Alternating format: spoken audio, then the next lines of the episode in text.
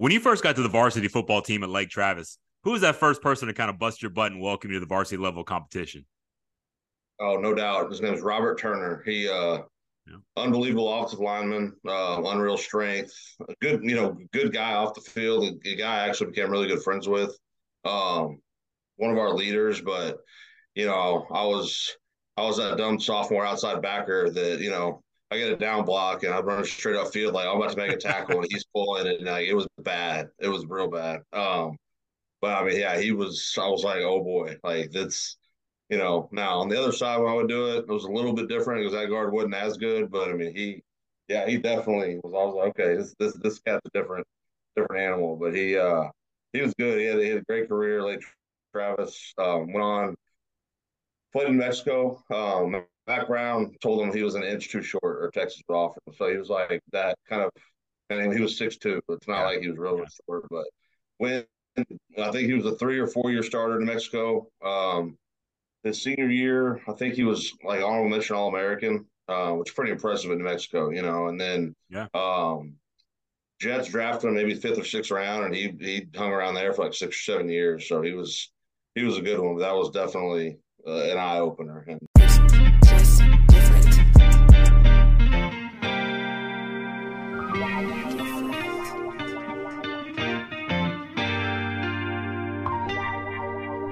It always feel like I need one more boy and one more line. Record the track just one more time. My family think I bumped my head. Lost my mind, ensuring them I'm just fine. I'm good enough, but I need one more boy and one more line. Record the track just one more time. My family think I bumped my head. Lost my mind, ensuring them I'm just fine. I'm good enough, but I need one more boy and one more line. Record the track just one more time. My family think I bumped my head. Lost my mind, ensuring them I'm just fine, I'm good enough. But you be told I need some therapy. Initially, ain't do it voluntarily, but now I got a legacy. All right, welcome back to another brand new episode of the Team Player Podcast. This is episode number 76. This is a guy that I had some legendary battles with during my during my time as defensive coordinator at Ridge Point High School while he was over at Texas City he is and uh, and I guess from that rivalry actually st- uh, stemmed a beautiful friendship, which to this day me, and me and this guy still still keep in touch and talk. But he is the former offensive coordinator uh, of tech at the Tech City High School and now a current regional manager for CoachComm Headsets. It's my pleasure to welcome my friend Chase Fickessen the show. Thanks for having me, man. I'm, I'm happy to do this. It'll be fun. Absolutely, man. If you're a part of the team player movement, please make sure you've given us the five star rating. It just takes a couple seconds, and uh, that helps us so much for more people to find the show. So we've got perfect five stars on both uh, Spotify and Apple right now. So we appreciate uh, the support. If you want to leave a written review, we'll read those on the show as well. And you can hit the follow button to subscribe and get a new episode in your queue every Sunday. We'll be honored if the Team Player Podcast made it into your rotation. And I'm your host, James Kovaleski. You can follow me on Twitter at Coach underscore Kovo. That's Coach underscore K O V O. It's kind of funny, Coach. You're, you're welcome to varsity moment. I've heard that a couple times uh, already. Uh, the uh, edge player running up the field.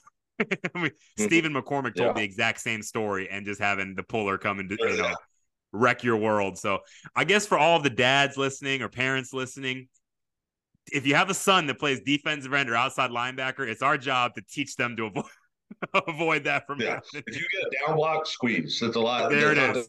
That's a lot less. if you get a down block squeeze, and, I love it, man. So, yeah.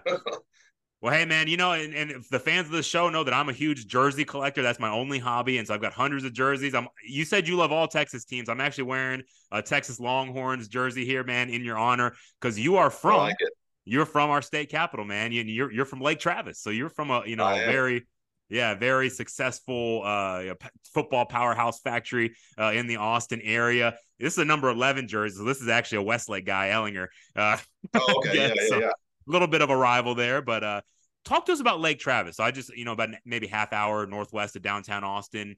Beautiful part of the state. Just, I think a lot of people really enjoy that part part of Texas. I mean, can you just talk to us about growing up in Lake Travis? Yeah, well, so I was actually born my parents lived in Austin. Um, okay. Both my parents, both my parents worked in the capital, so you know, obviously close commute. Well, me and my sister were ten years apart, and so she was about to start middle school, and you know, they didn't want her going, you know, inner city and all that, so they started searching like where, you know, what people do now, like where's the one horse town? Well, back then, they were all one horse towns. It was Lake Travis, it was Cedar, all the places that have blown up now. Yeah, they were small little, you know, like so yeah. Lake Travis, Cedar Park. They they went to all of them, and they loved Lake Travis. They thought obviously there's a lake there, so it's nice. But it's funny when they moved out there, Lake Travis was a two A school. Yeah, and it was nothing. The people that lived there were either like people just wanted to get in the hill country and get off the grid. People that like own land and just like ran cattle, or in the actual subdivision of Lakeway, which is nestled right up to the lake, nothing but retired people that played golf. That was it. There was no, there was not a lot of young families at the right, time. Right. So, and what's funny is like, so you, I kind of got to see the whole transformation from the very start to there to the there to now. Right. Um. So when my sister was there, they were awful. It, it, it they were okay at other sports. Football was awful. Like they, I remember Smithville to schedule homecoming at Lake Travis because that's the only game they knew they would win. wow. Like it was that bad. Yeah, it was brutal. And then when I, I remember when I, you know, when you're in elementary school, you know, whoever the the primetime player is, you think he's like the best ever, right? And so um there was a guy named Ben Reed who he's he's a coach now at Dripping Springs, but um and he was a running back and he was like the first big time like back and I mean he went to Angelo State. I mean good you know, he's a good player, but he's yeah. not like a you know the the guys they got coming in there now. Um, and then so my seventh grade year, a guy named Jim Shoemake, um, they hired him from Mansfield.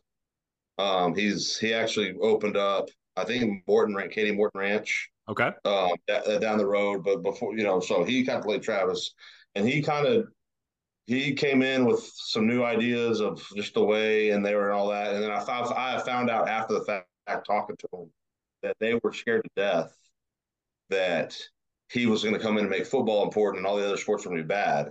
Because mm. he was like, that's not like he's like your other sports are okay, we're going to enhance them, but like we've got to get you know, and yeah, stuff that everyone does now. You know, the two athletic periods, coaches right, and athletic, right. you know, just that kind of stuff they weren't doing. Um, and so he, so he's yeah, he came in. That would be year 2098, I think. Um, and I think first year, first year was two and eight. He went five and five, and his his, his third year went seven and three. That was the first time Lake Travis had ever made the playoffs. Yeah, uh, and where they actually were had a really good year, and they made it the second round. Got literally got beat on like a fifty-five yard hail mary. So I mean, they wow. should have made it. Yeah, and they were they were kind of clicking and they getting yeah. really really good on offense, but. Um, and then he all of a sudden left. And we are like, seriously, like what you know? And he was from up for Dallas. He took, I think he left to take the Haltom City job. Um, found out afterwards there were some administrative battles yeah. that you know that that happens. Um, and then they hired Charlie Sadler, who I played for my sophomore and junior and um, wasn't very successful. Uh, I learned a lot of football. He was the so like in the '80s when Oklahoma had their heyday, like Mack Brown was their offensive coordinator. Charlie Sadler Sadler was their defensive. Wow. And so at the, yeah, at the time, Mack Brown was the head coach at, at Texas, so I think he kind of you know helped you know, and like I said, great great guy. Um, learned a lot of football from him. It just we just didn't didn't really have very much success. Um, so my sophomore and junior year, we went one and nineteen. And I was like, it was like just dang, right? Well, yeah. Hired my junior year, hired a new superintendent, um, and he came in and he kind of like flushed everything out, not just athletically. Yeah. He, he changed principals. I mean, he he whatever brought in Jack Moss from he was the AD at Waco ISD, um, and you know he he let the football staff go, and then he hired Jeff Dykes from down in the valley. he was down the valley at Mission, um, which is funny because me being in Texas City, he was the OC at Texas City in '97 when they won their state championship. Wow, yeah, circle. yeah. He came in and like it was like our my senior class, like we wanted to win, like oh, we wanted to win, we just didn't know how, you know. Yeah. yeah. And so he came in and like it was like, I mean, ninety percent of us, we were whatever he said was goal. I mean, it was yeah. gospel. Like we yeah. were, like, yeah, yeah, okay, sure, you know. Um, now he was very demanding, very. I mean, it's there's one way to do it. It's this way. If you do anything else, I mean, very military, but not like yeller and you know. I mean, it was yeah, yeah. He was just very firm in his rules, and he didn't matter who you were. I mean, he was very fair. Like he didn't have favorites. It was if you if you do right, you're good. You know, if you don't, then you're gonna you're gonna have some some issues. You know. Yeah. Um, and so senior year, record wise, a success. We went three and seven. We were one game from the playoffs, but like our biggest loss was by like five points. So it's yeah. like we were wow. Like again, we just didn't know how. You know, like what year was this? That was uh, that was the fall of 2003. Okay. Okay. Okay. So, and then so then after then next year, um, that's like Todd Reesing from Can- you know University of. Kansas. So yep. Todd was a sophomore and I was a senior. Todd Todd had an older brother in my grade that was a really good athlete. Um, so Todd was one of our best receivers as a sophomore. And then once, because our quarterback was a senior, his offensive coordinator's son. Once we left, Todd took over, and then like from then on, Lake yeah. Travis has been on it. So, so were you guys in four A at the time, or or five A, or what was old four A? Old four A. So current five A, yeah. Yep, yep. Um, and so what's funny is like our district had like Bastrop, New Braunfels, New Braunfels Canyon, you know, Del Valle, Lockhart, those type of schools. So, um, what's funny is so the quarterback I played with, we both went and played at Abilene Christian together, right? So that was like I said, fall of 2003. So he is the last quarterback that did not go Division One for Lake Travis. Wow! Oh my they've God, that's 20, incredible. They've had 20 years of Division One quarterbacks. I was like, I mean, that's, that's incredible. Impressive. And at the time, we had no idea Todd Reesing would turn out to be, you know, I mean, he was yeah. always a good player, you know, but like, yeah. once he like kind of took over, I do this kid's like junior like, dang, this kind of runs around a little bit, you know, and but in the senior year they really clicked, and so their senior year they were really good. They went ten and zero, oh. and I thought I didn't like what it coming from like always losing. You never think like, oh, they'll win state, you know, because yeah, you're like make playoffs, hopefully, you know. They went ten and zero, oh, and you're like, dang, that's pretty good. And then they got ups- a bad upset by Austin McCallum, but they were like that yeah. year. That team was kind of put together. They had great receiver, Todd Reesing, great running back. I mean, and then they just yeah. it was just kind of one of those weird games where they got upset, and then after that is when Garrett Gilbert, who played at Texas, yep, it kind of you know the transfer SMU. We uh, like everyone knew like once he got there, like something crazy because like when we were seniors, he was in seventh grade. And he was throwing like 15 yard comebacks on a rope, like harder than our senior quarterback. Like, yeah. dude, this guy's, you know, so yeah. Uh, so his sophomore year, then they got beat the first, second round. And his junior year, they won it. And you're like, dude, they just beat Highland Park. Like what? And the, you know, like it was like that's not. And then from there, it really like it was just they were just on a crash course, and like whoever got in their way, it seemed like. In his senior year, I mean, I there I'd I'd have to look it up, but I mean, I don't remember just looking at scores like anyone playing even close to them. Like even in the playoff. I mean, I remember I went to the state championship game. They beat Longview like forty eight to fourteen, and it wasn't even like at halftime it was 28 nothing and 28 7 like it wasn't even a you know and i was like geez this is this is crazy you know it, so it's so it's so interesting man because like I, I, think you know like now i just moved to katy you know and it's like there were long periods in katy's history where they were just like you you're describing where they mm-hmm. were the doormat same with pearland was really bad for tony heath or north shore had a long period of, and mm-hmm. so my, my, for all the listeners if your team is struggling man you just never know over the course of history things can change and so Talk to me about, you know, in, in Katy, it, it is growing into a giant district. High school number 10 is being built. Is it a Lake Travis ISD? I've never actually, I'm not really sure the answer to this. I'm pretty sure you're a one horse town, but is there another school in your district or is it just Lake oh, Travis ISD? It's Lake Travis in the district, like land wise, is massive though. Like, oh, it, so it would take more than it would take you 30, 40 minutes to drive from one end to the other of the district. But I mean, is there land to build a, more, or is it kind of are they kind of? Oh yeah, there's a ton more land now. They just they just passed a bond last year to build a second school, so it's going to be very wow. There it is. But okay. I've heard though that their goal is to keep Lake Travis six A and keep the other one like five A D one, five A D two, so they never are competing. Sure, so sure. Try to get two two powerhouses. Um, but yeah, so and like the district's pretty young still. I mean, it's the Lake Travis got created in 1982. Okay. So before that, everyone that that lives in where Lake Travis is now have to drive all the way to Dripping Springs. Interesting. And then, and I, I honestly have no idea the process of starting a school district. You know, I don't, sure, yeah. I don't know if the state does that or right, what. Right. in 1982 was Lake Travis's first year school district, the first year of existence. So, Um, but yeah, I mean, and it just it, it was just it was kind of like a Plano. I mean, obviously it's not as big as Plano, but in terms of the growth, like yeah. when I was a senior, I graduated with 284. There was like yeah. 800 in the freshman class though, so like it was just like young people just moving out and moving out, sure, like sure. you know. Um, it's interesting there. I probably just because the type of place it is, like there's not a lot of you know you got to go to a lot of one horse towns, and that's like the head coach that's been there forever. Coach this guy, he coached his son, coached his uncle, coached his cousins. Yeah. Like Lake Travis is not like like people don't come back. you know, yeah. like it's not it's not full of people that grew up there and then had kids and like stayed there. Like you kind of graduate and then move on. And then, Interesting. so it's it's different than Katy because I mean here in Katy, I can there's a lot of familial uh, familial you know generations and generations yes. going to Katy High School. I see it. So mm-hmm. that's interesting. So even though you Katy and Lake Travis have both had similar successes. You're you're saying there's people move on after they finish. Yes, I mean people okay. do not. I mean now, like I've noticed, I've had I have a few people that I graduated with that live there, but I mean not. Yeah. I mean maybe three. Like okay. it's not. It's a little bit more now than it was, but yeah, I mean it was just almost. It's almost like okay, this set of families lives here, and then kids graduate, and like my parents did. My parents moved out to Horseshoe Bay because yeah. they're retired. They don't, they don't want to deal with traffic, so they sure. get out. and, and, then like a new set of people moving. You know, it's just and you know, um, you know, now with like the especially the city of Austin, like a bunch of people from California have moved in there. You know, so different types of families. Right. Uh, yeah, I mean, it's yeah, it's it's a it's kind of cool to see kind of like when I first moved there how bad they were, and then kind of when they were on that run, it was pretty impressive. You know, because I was like, yeah, I mean, thinks I just missed it, but you know, is it I mean, is it ever kind of funny like when you and your buddies get to be, get together and have a beer and people you know they're like, or they're like, hey, where'd you play high school football? Oh, Lake Travis. Oh man, you must have won state.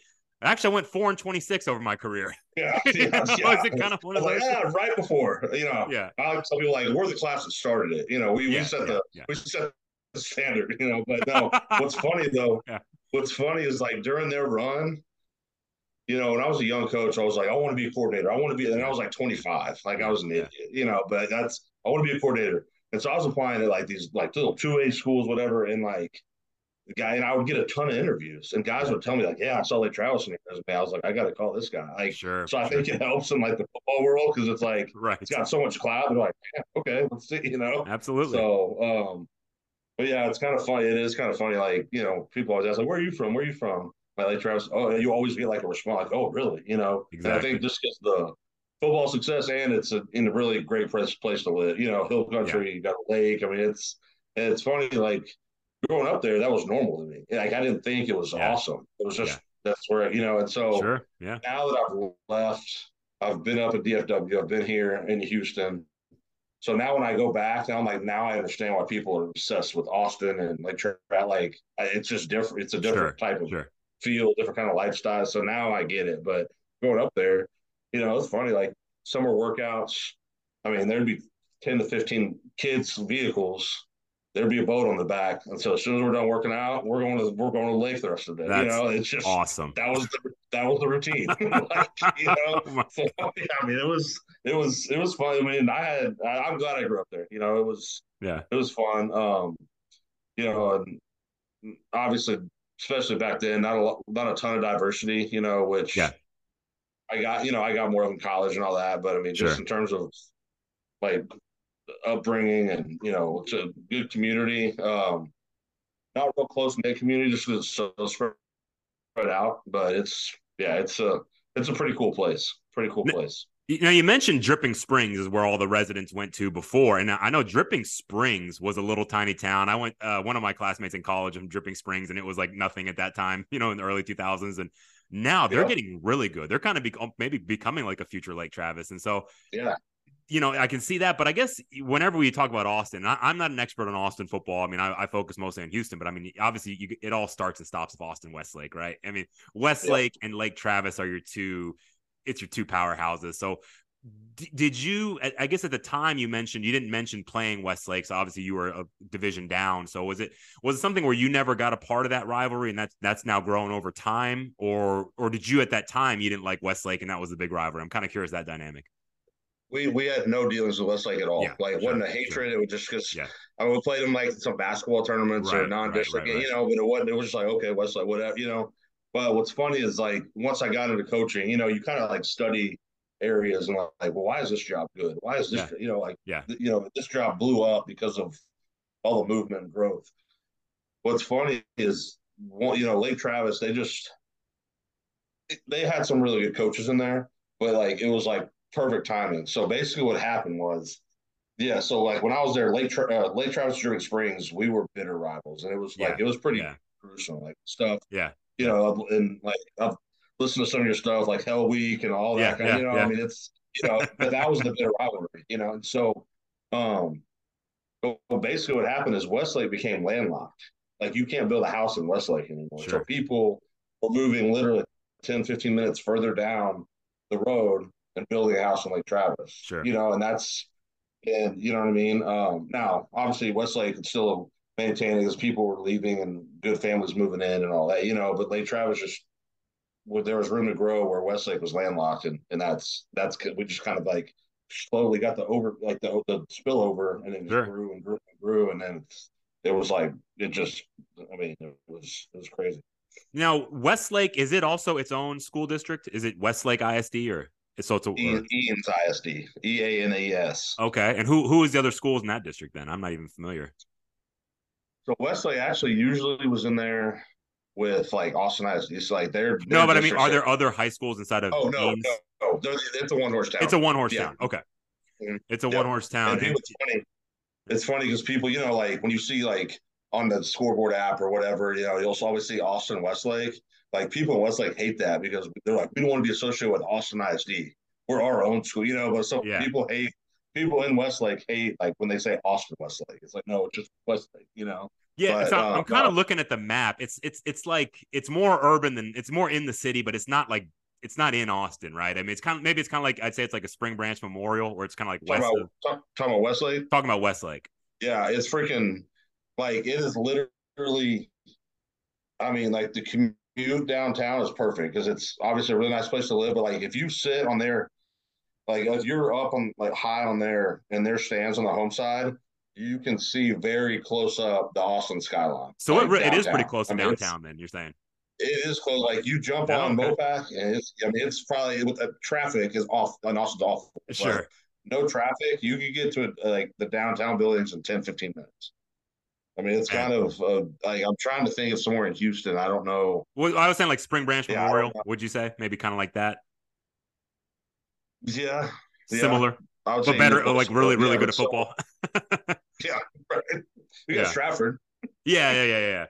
Well, cool, man. And you also mentioned that you played basketball. Now, was that something that you were really into, or or, or was that kind of just like a secondary thing, or were you, or you really were you a hooper back in the day? What's funny is, like when I was in middle school, I was like, I want to be a basketball player. Yeah. Like I, that was my that was my favorite sport. Actually, like when I was really young, like middle school or like fifth, sixth grade, baseball was it. Then kind of got burned out.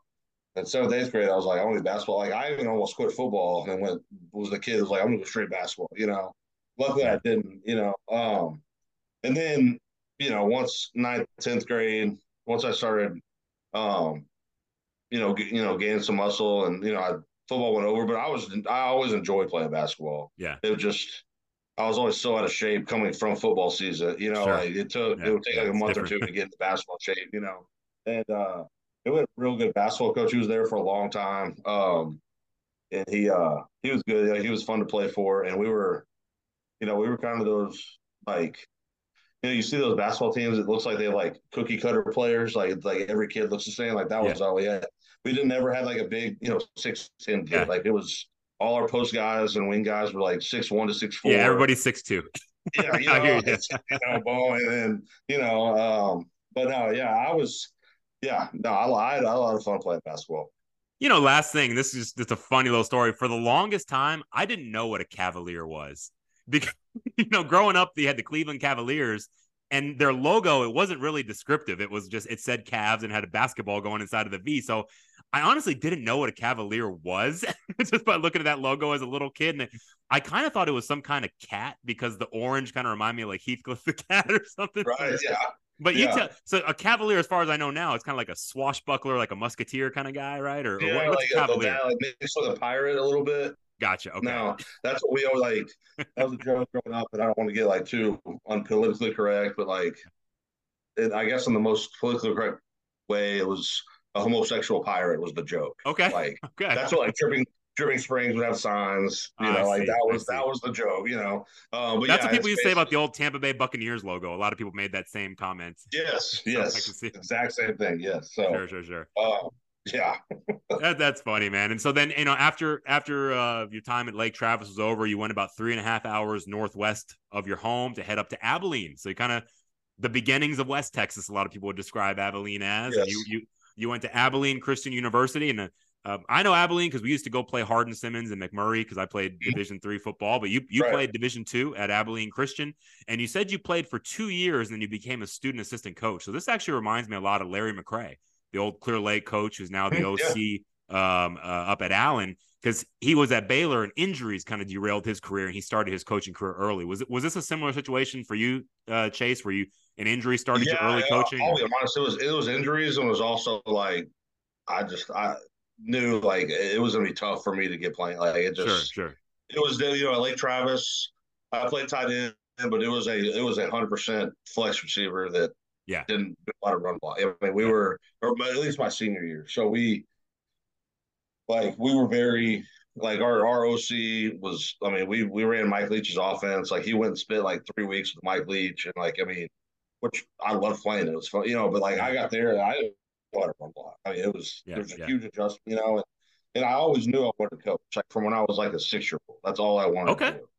And so I was like, and then and really, our like fourth string quarterback, me and we came in together. Um, he played at a little little two three A school up in the Panhandle, and the high school is Panhandle High School. But he he had some serious like knee issues, and like he dislocated the same knee every single year. Like it was so bad, like he would dislocate it at practice, and not even like in pain. He would just look at it, and like he would jerk it back into place because it was just Yeah. so loose. Like, Yeah. and he actually led the like model for what I wanted to do because he that's what he did. He was like, I'm done, and he started coaching. Right. Well, like after six months, like they basically made him a GA, but in, in D two, like your GAs are like they have their own position, all that. I'm like, you know what? I'm gonna just do that and start, Yeah. like start learning from these coaches now, and then you know what I mean. And so, um, which, and it was a great time to do it because we got on a roll there too.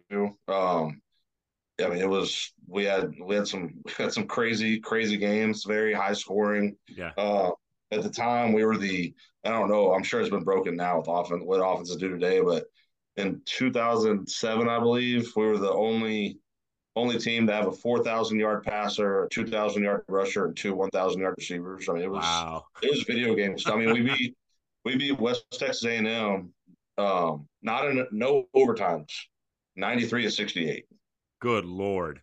Wow. Now, part of that it was I tell people like when people like kind of up from up there that were in the D two football scene, like they'll ask me about that. I'm like, it was kind of uh, inflated because like obviously we were rolling on offense. Well, they started onside kicking in the third quarter because they were like, we got to try to steal possessions. Wow. And So Okay. we would get Yeah. every, they didn't, I don't think they got it one. So we'd get it at the 40 and just boom score, you know? Sure. Yeah. Oh, Yeah. It, it was, well, we couldn't stop them either, obviously, you know? Right. So and then that same year, I think we beat Tarleton State 70 to 63, no wow. overtime. Yeah. Mean, it's- there were some, there were some crazy games, but, um, but yeah, I learned a lot of football, learned, learned from some good coaches, but also good like character guys Sure, taught me sure. you know, how to do it the right way.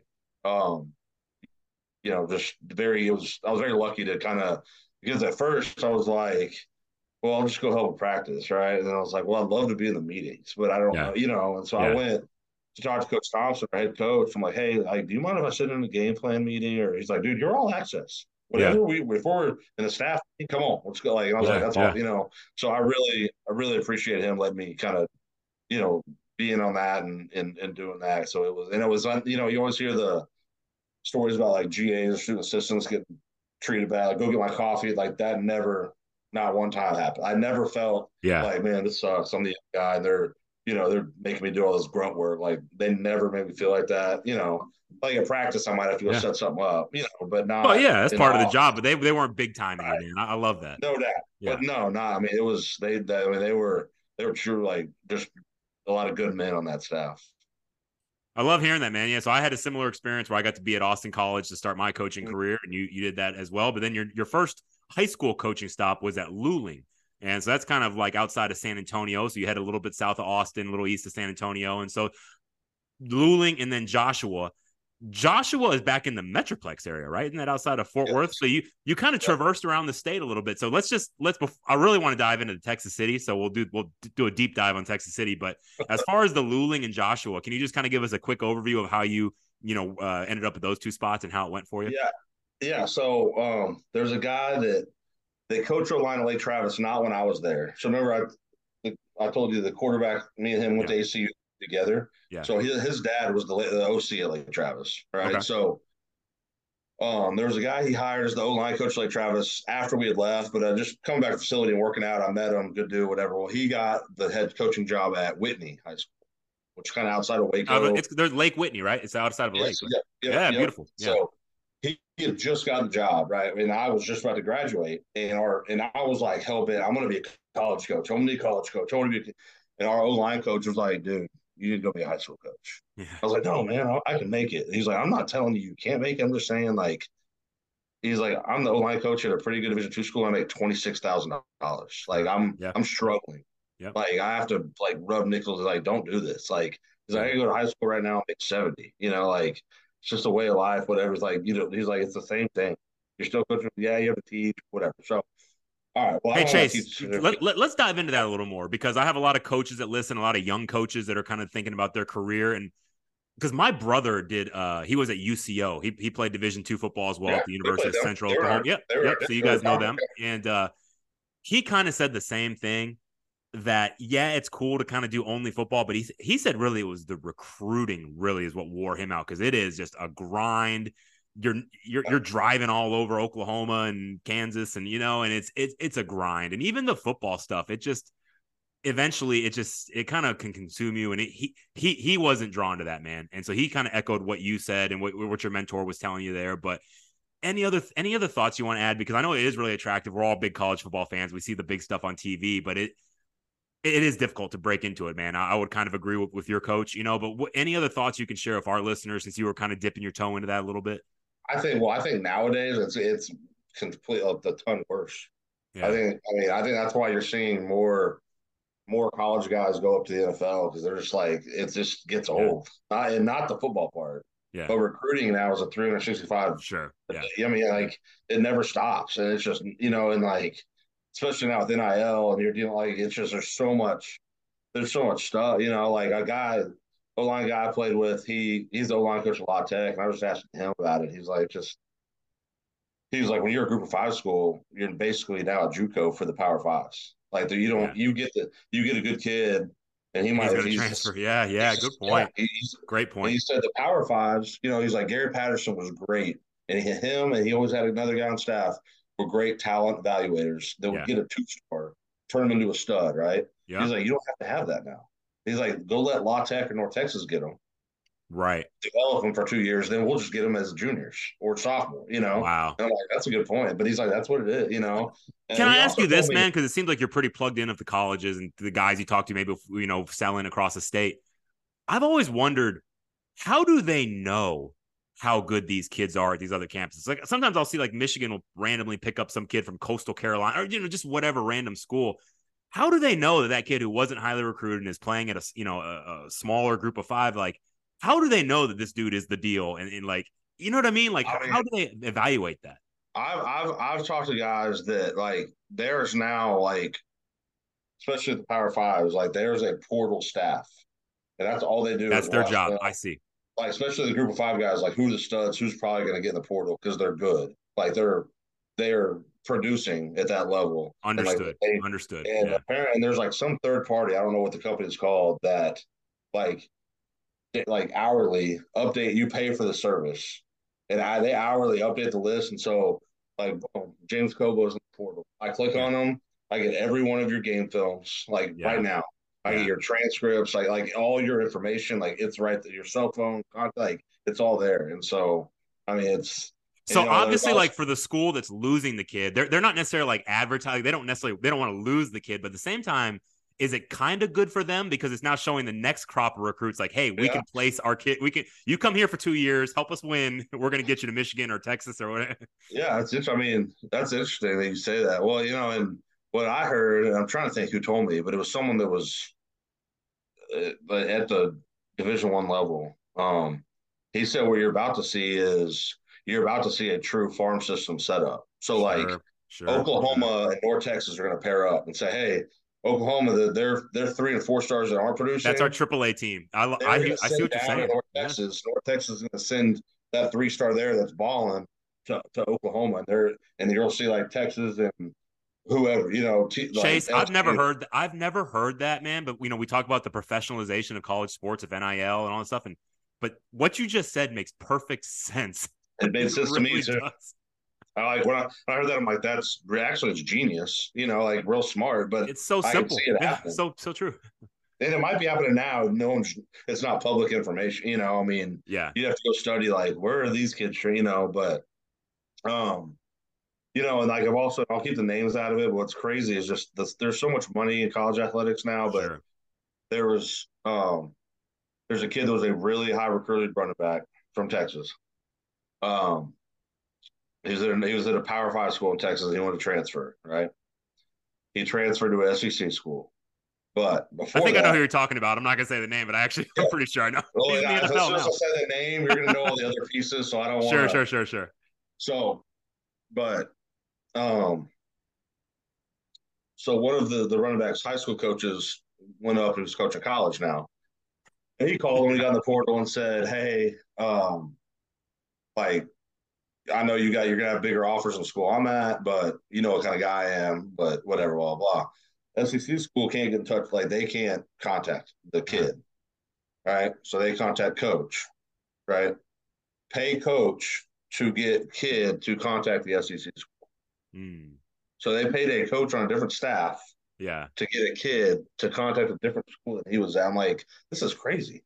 That man, it is crazy the money. Yeah, and, yeah. it's funny though because like I I, t- I said my brother got he also got um, worn out by the football. I, mean, I guess what I mean is my brother loved the football portion, just the football. But here's the thing: there's not that same money in D two. So you're talking about they pay for all these recruiting services and they have guys who are just portal guys. Like my brother was doing everything, right. every single responsibility he was doing on top of the football practice, and he was like their travel agent. Like he was the guy arranging their bus, arranging their hotel, mm-hmm. arranging So, our O line coach did it all. It's funny you say that. I remember our O line coach, like, we were playing UCO, first game of the year, yeah. playing terrible. And, like, I mean, they're doing all these exotic blitzes or whatever. And, like, he's, like, looking over here. The defense on the field, but he's, like, looking over. I'm like, you're all right? He's like, yeah, I was making sure Chick fil A is here because he was in charge of the meal. Yep. Yep. And yep, he was yep. like, on the way home, he was like, see, like, I can't even focus on, like, trying to pick up a smack blitz because I'm worried about Chick fil A. You know, like, yeah, I mean, it's, yeah, it's, he was the charge of all the travels. Yeah, I mean, it's yeah, you're kind of you got a bunch of responsibilities.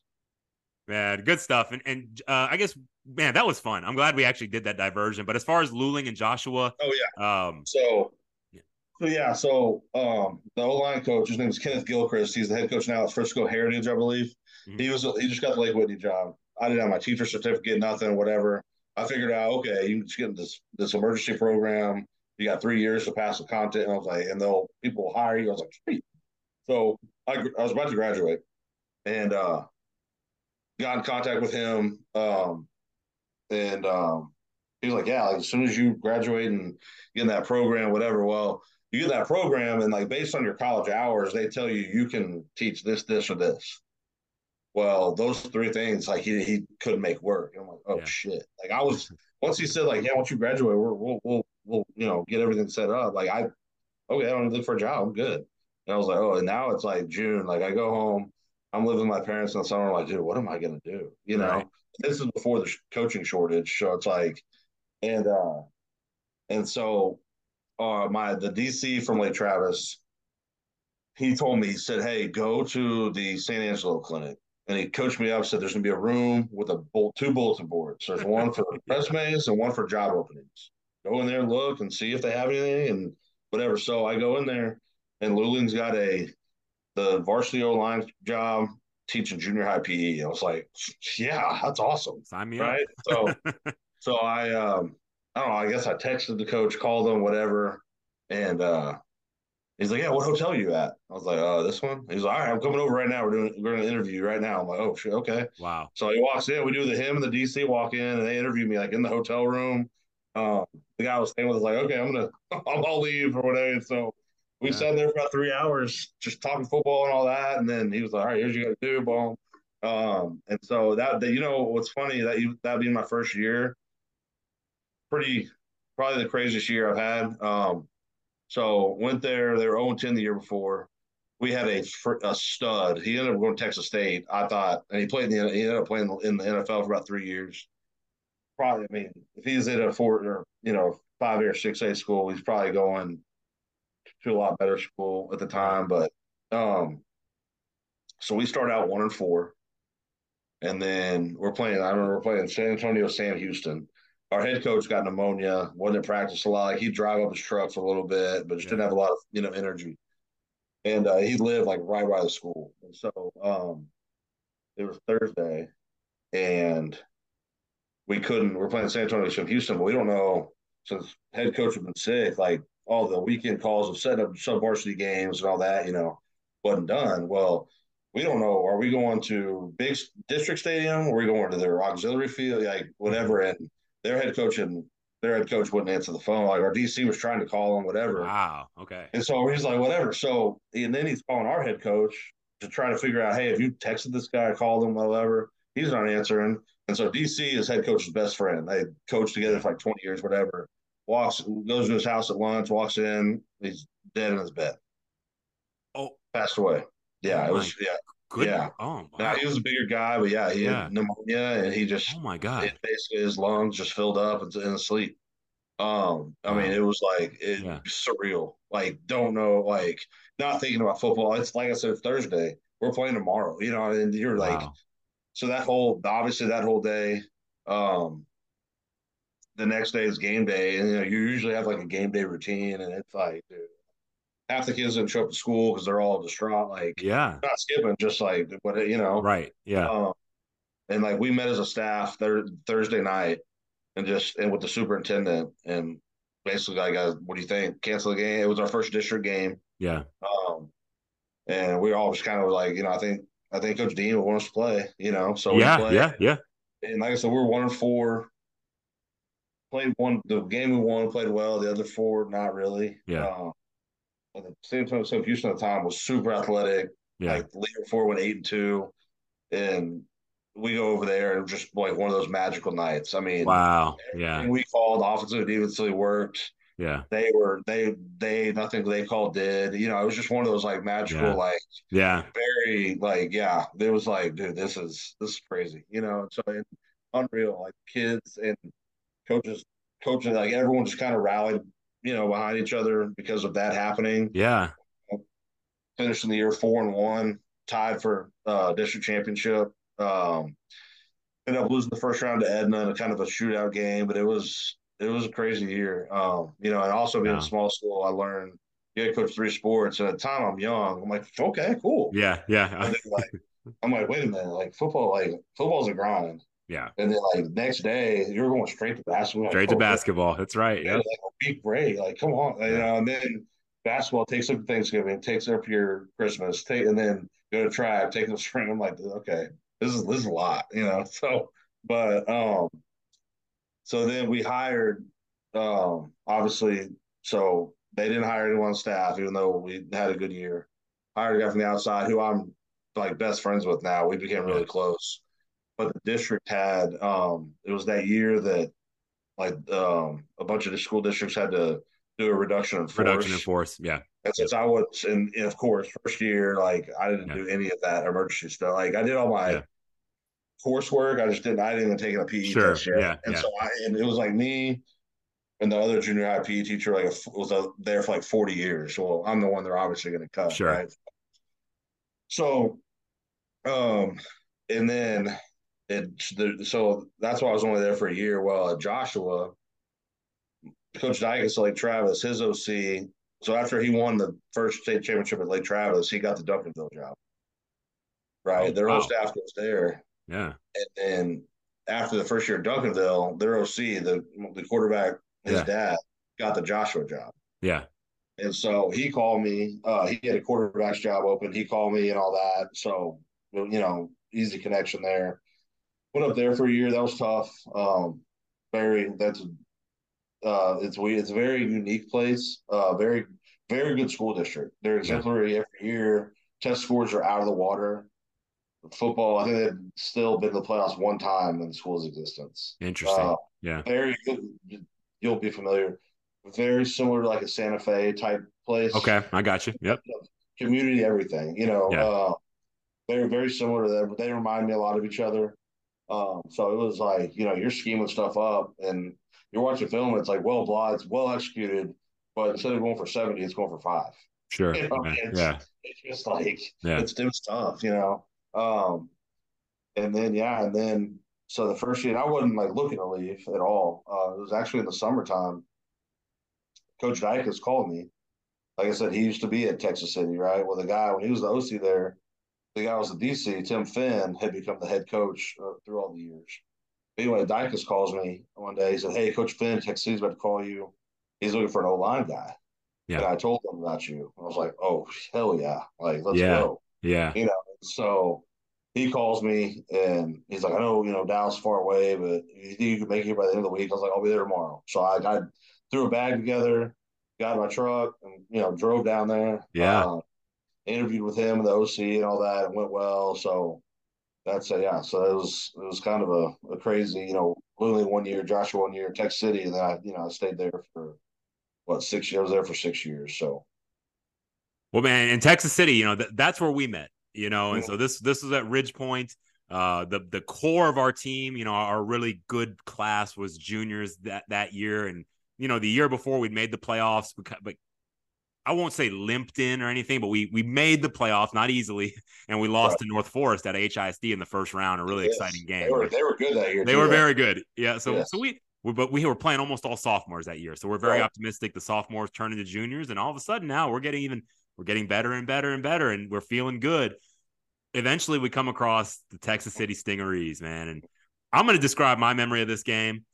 It, it, was one of the worst weather games I've ever been a part of on it, cold, rainy, yes, you know, awful, awful, awful, awful, awful uh, November night, man. But uh, the thing that I remember is we're I think we're playing. I want to say we're playing at Abshier, right, at Deer Park. Yeah, Deer Park. Yep. Yep. And I want to say it was like a movie. You, it was like Braveheart or something. Like your team, coach, decked out in the all black with yeah. the rain going sideways and you know 30 you know 37 degrees and you know gusting winds and it, when you guys you're in the back of the end zone, you're coming out to run out for your, you know, for your your warm up lines. It was like a movie, like a just a roar. There's like that you're making a charge, you know, and uh, I, I, you know, it, not not that we were intimidated, but in my head, I'm like, that's the most intimidating thing I've ever seen as a coach. And so, if we're going to be intimidated, this is the team that's going to intimidate us. But I looked at our guys, and they didn't blink an eye. and I said, okay, we're gonna fight tonight. Like we're, we're gonna be in for a fight. Like we're mm-hmm. we're not. I like we're not gonna back down to these guys. I was very impressed with our guys, like not being intimidated. They kind of mm-hmm. just look in. Some of them were.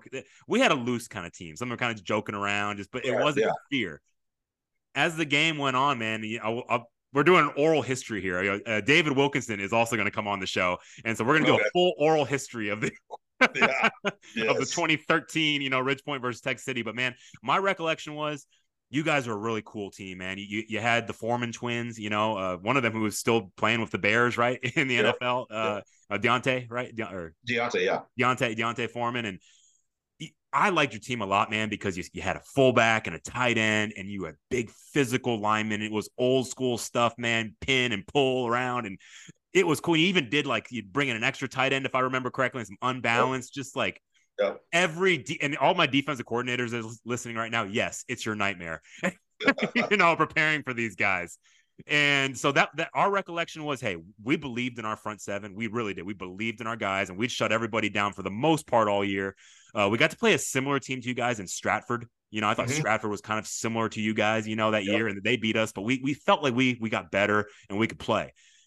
But our strategy coming in was we felt that we wanted to slant a lot typically we just played a, a you know a, a 54 base three four defense. You know, of a five and a four. Uh, no shaded strong. You know, for the listeners, but we just felt this game just give us a little edge. We wanted to use. We thought we are a little faster and quicker than your guys. You guys maybe a little bigger, a little more rugged. So we were just that was our game plan was to slant and hope that we are guessing right.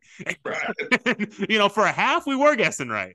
And I was talking to uh, Wilkinson about this a little bit. We are reminiscing, and he's like, "Yeah, man, that first half, you guys had that safety screw down in there, and that was the other part of the game plan. We were selling out to stop the run. I mean, our safeties were damn near linebackers, and it, it worked for a while. But I could just, I could feel Chase that you guys were like giving us body blows.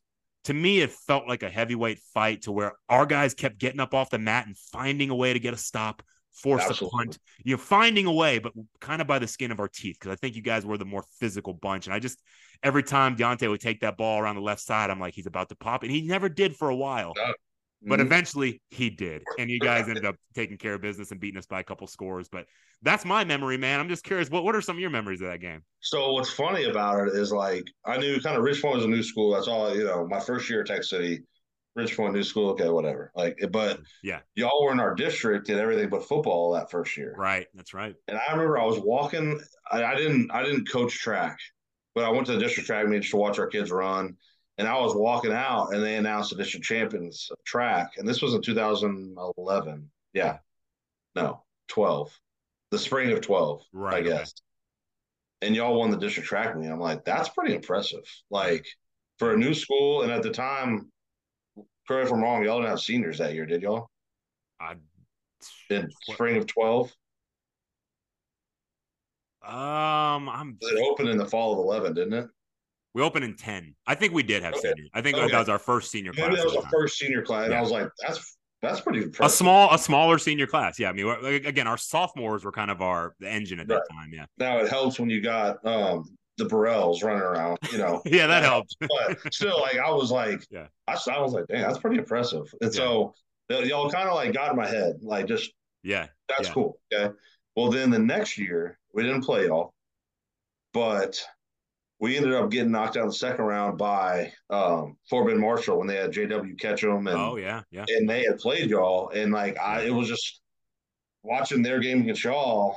I'm like man like this Ridge Point like they're pretty like they got some good looking kids like they yeah. do stuff the right way.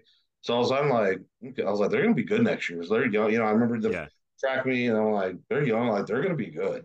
And so anyway, so yeah, we ended up in, tw- in the fall of 12, we ended up losing to Marshall in a kind of a similar game than we're talking, we're about to start talking about, but uh, just a, a, kind of a, a, fight. It was a little more high scoring, but we just didn't, we just kind of didn't, sure. they had some more cats than we did. But, but yeah, so then your game, like all year long, I'm kind of, you know, we're starting to get in district. You started kind of peaking, like, especially when, when it's like our game, it was or we knew like Pearland Dawson in district, like that was going to be, that was going to be it. And so yeah. we ended up beating them like really, really well that year. Um, and then, you know, finished out the year and like towards the end of district, you're kind of looking at the bracket. You're like, who's going to be there? I'm like, shit, we're going to play Richmond second round. Like I, I remember them from last year on film. like we're going to have to, you know, yeah. whatever. So um, the week before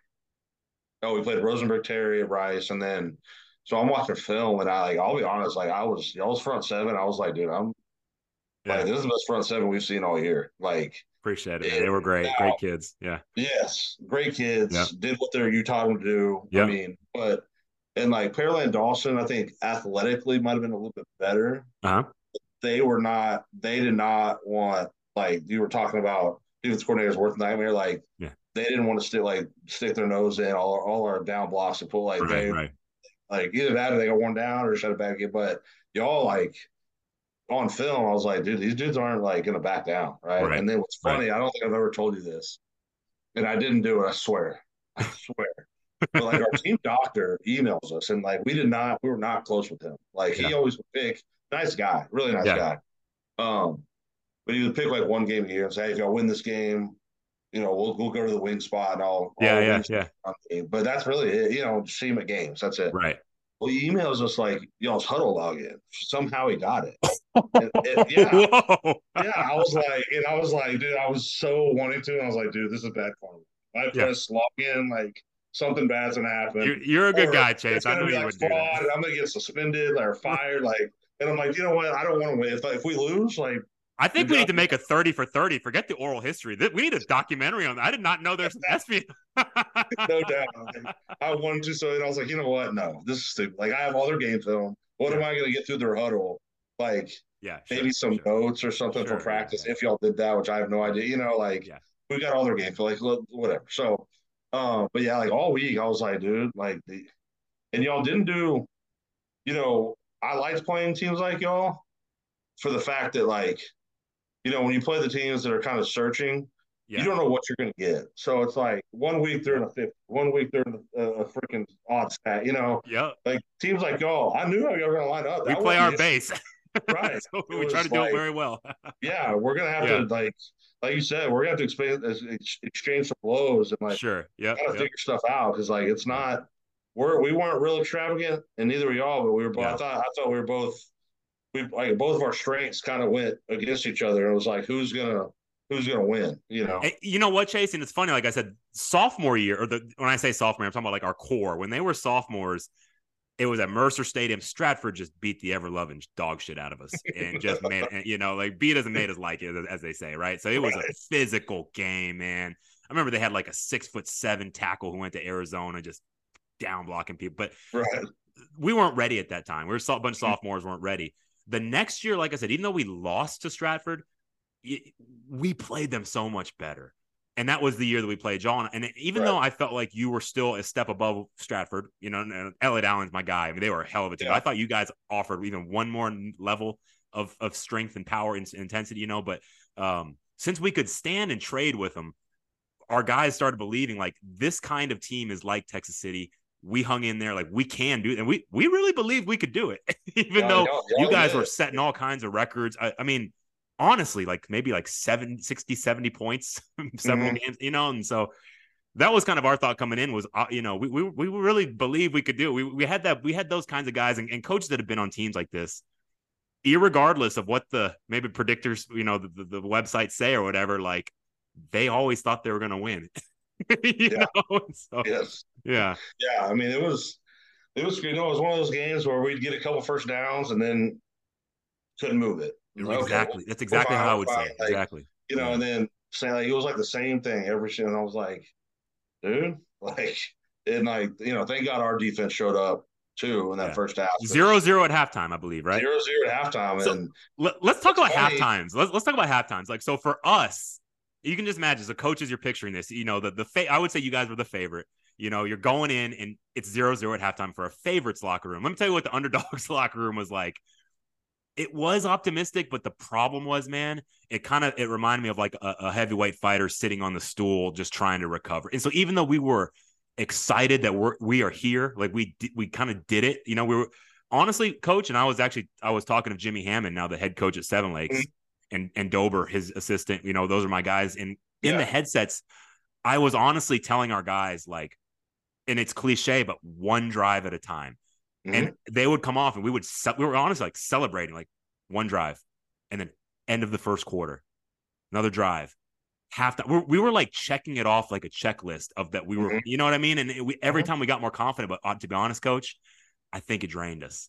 I think those right. kids laid everything out in line, and your guys were just so physical and just kept coming and coming and coming. So I would say our mood was optimistic but tired. I'm kind of mm-hmm. curious, what was your mood like in your locker room? I'm dying to know this. So what's funny is like, you know, our O line was good that year, and three of them were great kids. Two and they were all good kids. Two of them were a little kind of got a little cocky a little bit uh-huh. toward, you know, yeah. toward with all of our success. I remember telling them like because all week long, like I said, I was very worried about your front seven. I didn't tell them how worried I was yeah. about it, but I told them all week, like, dude, we're it's gonna be a freaking it's gonna be a bar fight for 48 minutes. Like yeah. it's going to be. And the two kids are like, yeah, you know, you could tell they weren't. And I, I, I first that before we met as a staff up to them, I was like, I told both of y'all, I yeah. told you. And now look, it's you're like, and so, but yeah. what made me feel better is like I was, you know, walking in, you're kind of like, how are the kids going to react? Because we have never been in that spot. Correct. You know, yeah. Um, I think our only close game that year was against Friendswood, but like it was 28-21 at halftime, not zero zero. Right, so right, offensively, offensively, we didn't we had never been I wouldn't say shut down, shut out. You were moving. No, you were moving. We were, we were not. we were just finding ways to get stops. Yes, yeah. it was like it was almost like a bend don't break. It was like a bend and then like stonewall, and I was like, what the hell? like on? you know. And then, um, but our kids were not freaking out, and so I was like, Right. okay, that's Some championship DNA for sure from your guys too. Obviously. yeah. I mean, it was that I was I was a lot more comfortable then. I was like, Yeah. okay, like we're Yeah, fine. And then, yeah. and so we just talked, and then, and then finally, um, found something like on on the strong side of counter that I wanted to look at, and it worked. And I remember talking to you about it, and basically we just arc the tight end Yeah. to the safety. You know, now we're you're kicking your outside backer. I remember like the week or two after that, you were like, yeah. But you were like, once y'all did that, I was like, oh shit. And then you were like, but if I would have adjusted, that would have opened up everything else. So I was like, let's see if they hopefully they don't run it again. it's like, yeah. Um, but you know what's you know, looking back on it now, I mean, I was not sad at the time, but looking back on it, like as hard as your your defensive guys fought, like I felt bad because the first score was not an offensive score. Yeah. It was was a scoop and score fumble, Scoop right? and score Yeah. by the other foreman that played receiver. That's right. DB. Yeah. And I was like looking back on it, I was like uh, thinking about it last night. You know, after you asked me to come on, I was like, that's got to be just so deflating when you're giving Yeah. everything and then Yeah. you know offensively you can get every give everything and like we were right, Yeah. but like the the defense isn't going to screw. Like if they if someone if y'all would have scored an offense, we wouldn't have been deflated. But Right. okay, we got to score. Yeah. like y'all. You know, y'all weren't getting much help on offense, and so then, then when the offense gives them a score, I'm sure y'all were just like, "Come on!" Like, yeah. I, I, I got to be honest. I mean, and you know, all coaches were gonna, you know, it's hey, you know, uh, what, whatever, sudden change, like let's do it. But I could see the guys. It did kind of look like again, like a tired prize fighter just going back into the ring. You know, is what it Yeah. felt like when we had to go back. But um, you, who was you had that stud inside linebacker, Devontae Hinton. Devonte Hinton. There it is. That that dude. So there. Our offense obviously struggled, but there's a, you had a damn good defense that year. So I mean, Yes, to be expected. So yeah. So yeah, I, that Hinton man, I remember him. Yeah, I, yes. So he our guy, our was- our defense loved him. I will say that. Like Cam Townsend, you know, our guy that went to Yeah. UT and all, they were all raving about this Hinton kid because we were watching a little bit of your defensive film too. And we're just like, man, that guy's cold. You know? Yeah, I mean he he was a freak, man. He he did was. stuff like they would, you know, they, they were big on like running through the backside a gap on like gap scheme away. Yeah. And I remember it was like the scrimmage that year. Sometimes in trips they would remove him and he would kind of ape the Yeah. from inside backer and he would kind of apex, but he had V gap and he also I don't know I can't remember what their coverage rule was, Yeah. whatever. So he's apex as an inside backer, and they run counter away. It was no, it wasn't. It wasn't scrimmage. It was Friendswood. Yeah. They got a trip to get him out, and they were running counter away. And this dude from Apex runs through the A gap and still makes a tackle for loss. And I was like, that's unbelievable. Like That's I've like never- Ray Lewis oh. stuff. I mean, that's Yeah.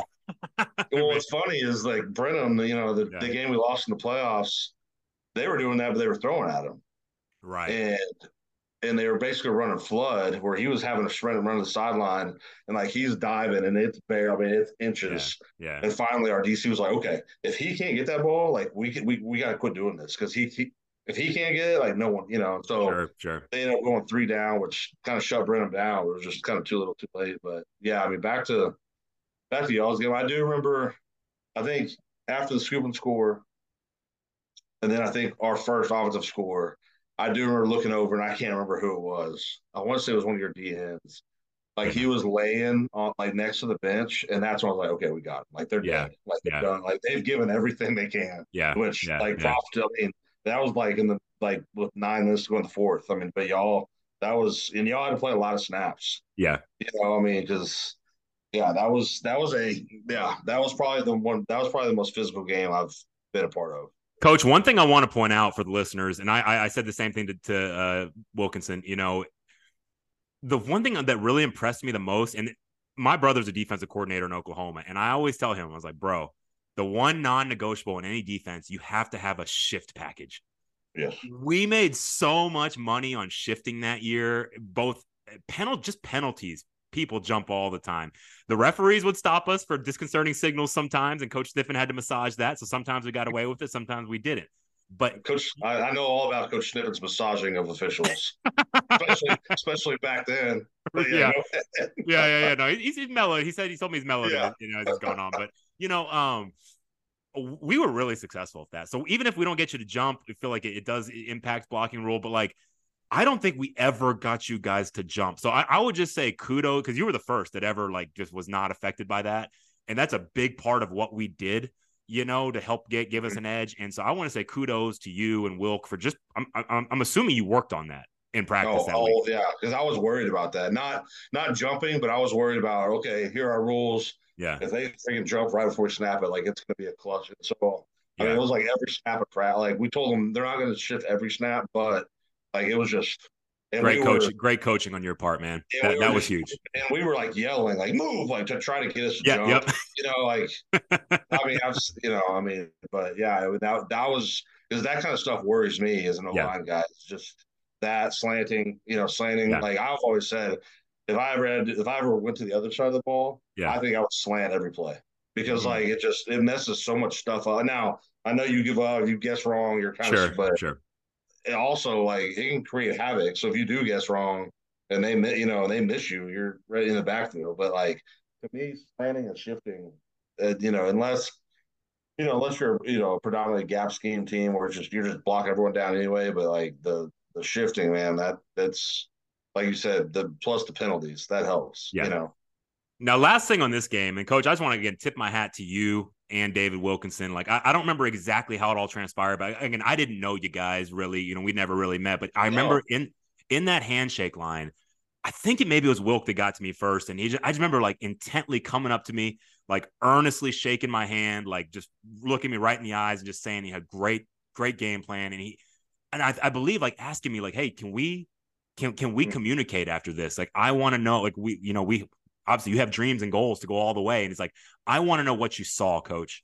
And can you talk to us? And I think that is that like moment just really impressed me about yourself and, and him and your your your whole program. And I just I was really taken by that because I don't know if you really I'd never heard of that. Mm-hmm. And so, can you kind of talk about just that? Uh, what tra- what led up to that, and, and that decision to you know talk to an opposing coach and and try to like just you know, and it's a friendship that started then that's con- continued all yeah. these years, and you know. But I'm just really, I was really interested in that interaction after the game. Um, you know, I, it's weird. Like I've always thought like about doing it. Like if if yeah. if someone ever getting problems, I would love to know like, are we giving something away? Like right. after the fact, you know, whatever. And then and you know, like I've said, like all the film I watched, I was I was like super impressed. Really liked what you what y'all did. Just simple but good. Y'all had some y'all had some change ups. You know what I mean? Yeah. Y'all had some y'all had some exotic looking stuff, but I it felt like to the kids, to your kids, it was simple. Like right. they yeah. knew what yeah. to do.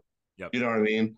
Um, and yeah, like we like after you know once once it got to a point where like I know we were winning, like me and Dave were talking, I was like, I want to go talk to this dude because like he that's awesome like I was like he he was a good plan, and I think like we must be tipping something off because like he they freaking like they they stonewalled us until until the, the dam broke, you know. And so like I just you know, and like then I've I that was my you're the first one I've done that to.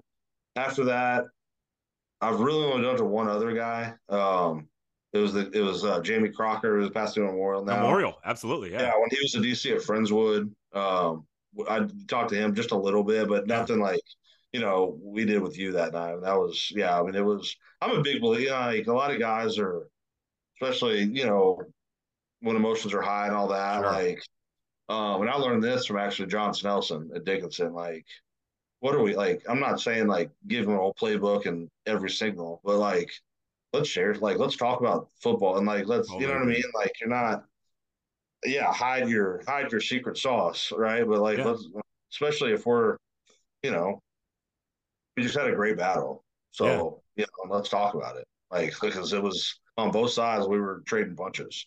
To- um, totally agree, man. And that's the thing, because I, I, I, didn't know you guys, and you're right. It's comp- not that I came in like hating you guys or anything, but it was competitive, right? right? But then all of yeah. a sudden, like when I got to know both you and Dave, I'm just like, man, you guys are just great people. I really enjoy talking football with you. So, yeah. man, I would listen. Any listeners, man, I would if you're still out there coaching, I would recommend give it a shot, man. Just network, and, and you can only learn uh, from all that. But you know, you continued on in Texas City, and then you know, also kind of like me, you know, you, you you made a move, you know, out of coaching, and now you're with CoachComm, which obviously all of us coaches know what CoachComm is. It's very important in our game day operations and being able to communicate on the sideline. But I, you know, I always get this question a lot of times, like Kovo, you know, what happened? Why'd you leave? And I remember when I was talking to you, you were really wanting to become a head coach, and you, you know, you really were going to pursue that. But then you made the decision, you know, uh, during your time at Texas City to to make that move to CoachComm. So again, for my audience, that a lot of people are coaching, a lot of people are considering leaving, or maybe you're in you're in sales and now you're thinking about wanting to come into coaching or vice versa. So I'm just curious, what all led into your decision? All, all my listeners know my story, but for, you know, for right. you what, what what kind of led into some of those that decision there to to get out of coaching? Uh, well, it's funny. So that that same offseason that I left, I was a finalist for the Brazosport job. You know, really? So, okay. Wow. Yeah. Like, I almost got one, and I was like, all right, I'm out, but not uh-huh. because of that. So so 2016 season, um, and so February 2017, our our first kid was born. Mm-hmm. So I had never, and you know, I was driving long way. So like when I first met my wife, she was over the Heights. Yeah. So stay with her a lot. So I was driving all the way down to Texas City from downtown Houston, and then we moved out to to Sienna. Yeah. And I was driving from Sienna to Texas City, which looking back on it, I love for the simple fact of like, you know, when you work, when you, you know, like someone like LeFavors that could literally walk to work, like you're getting home three minutes, right? Well, yeah.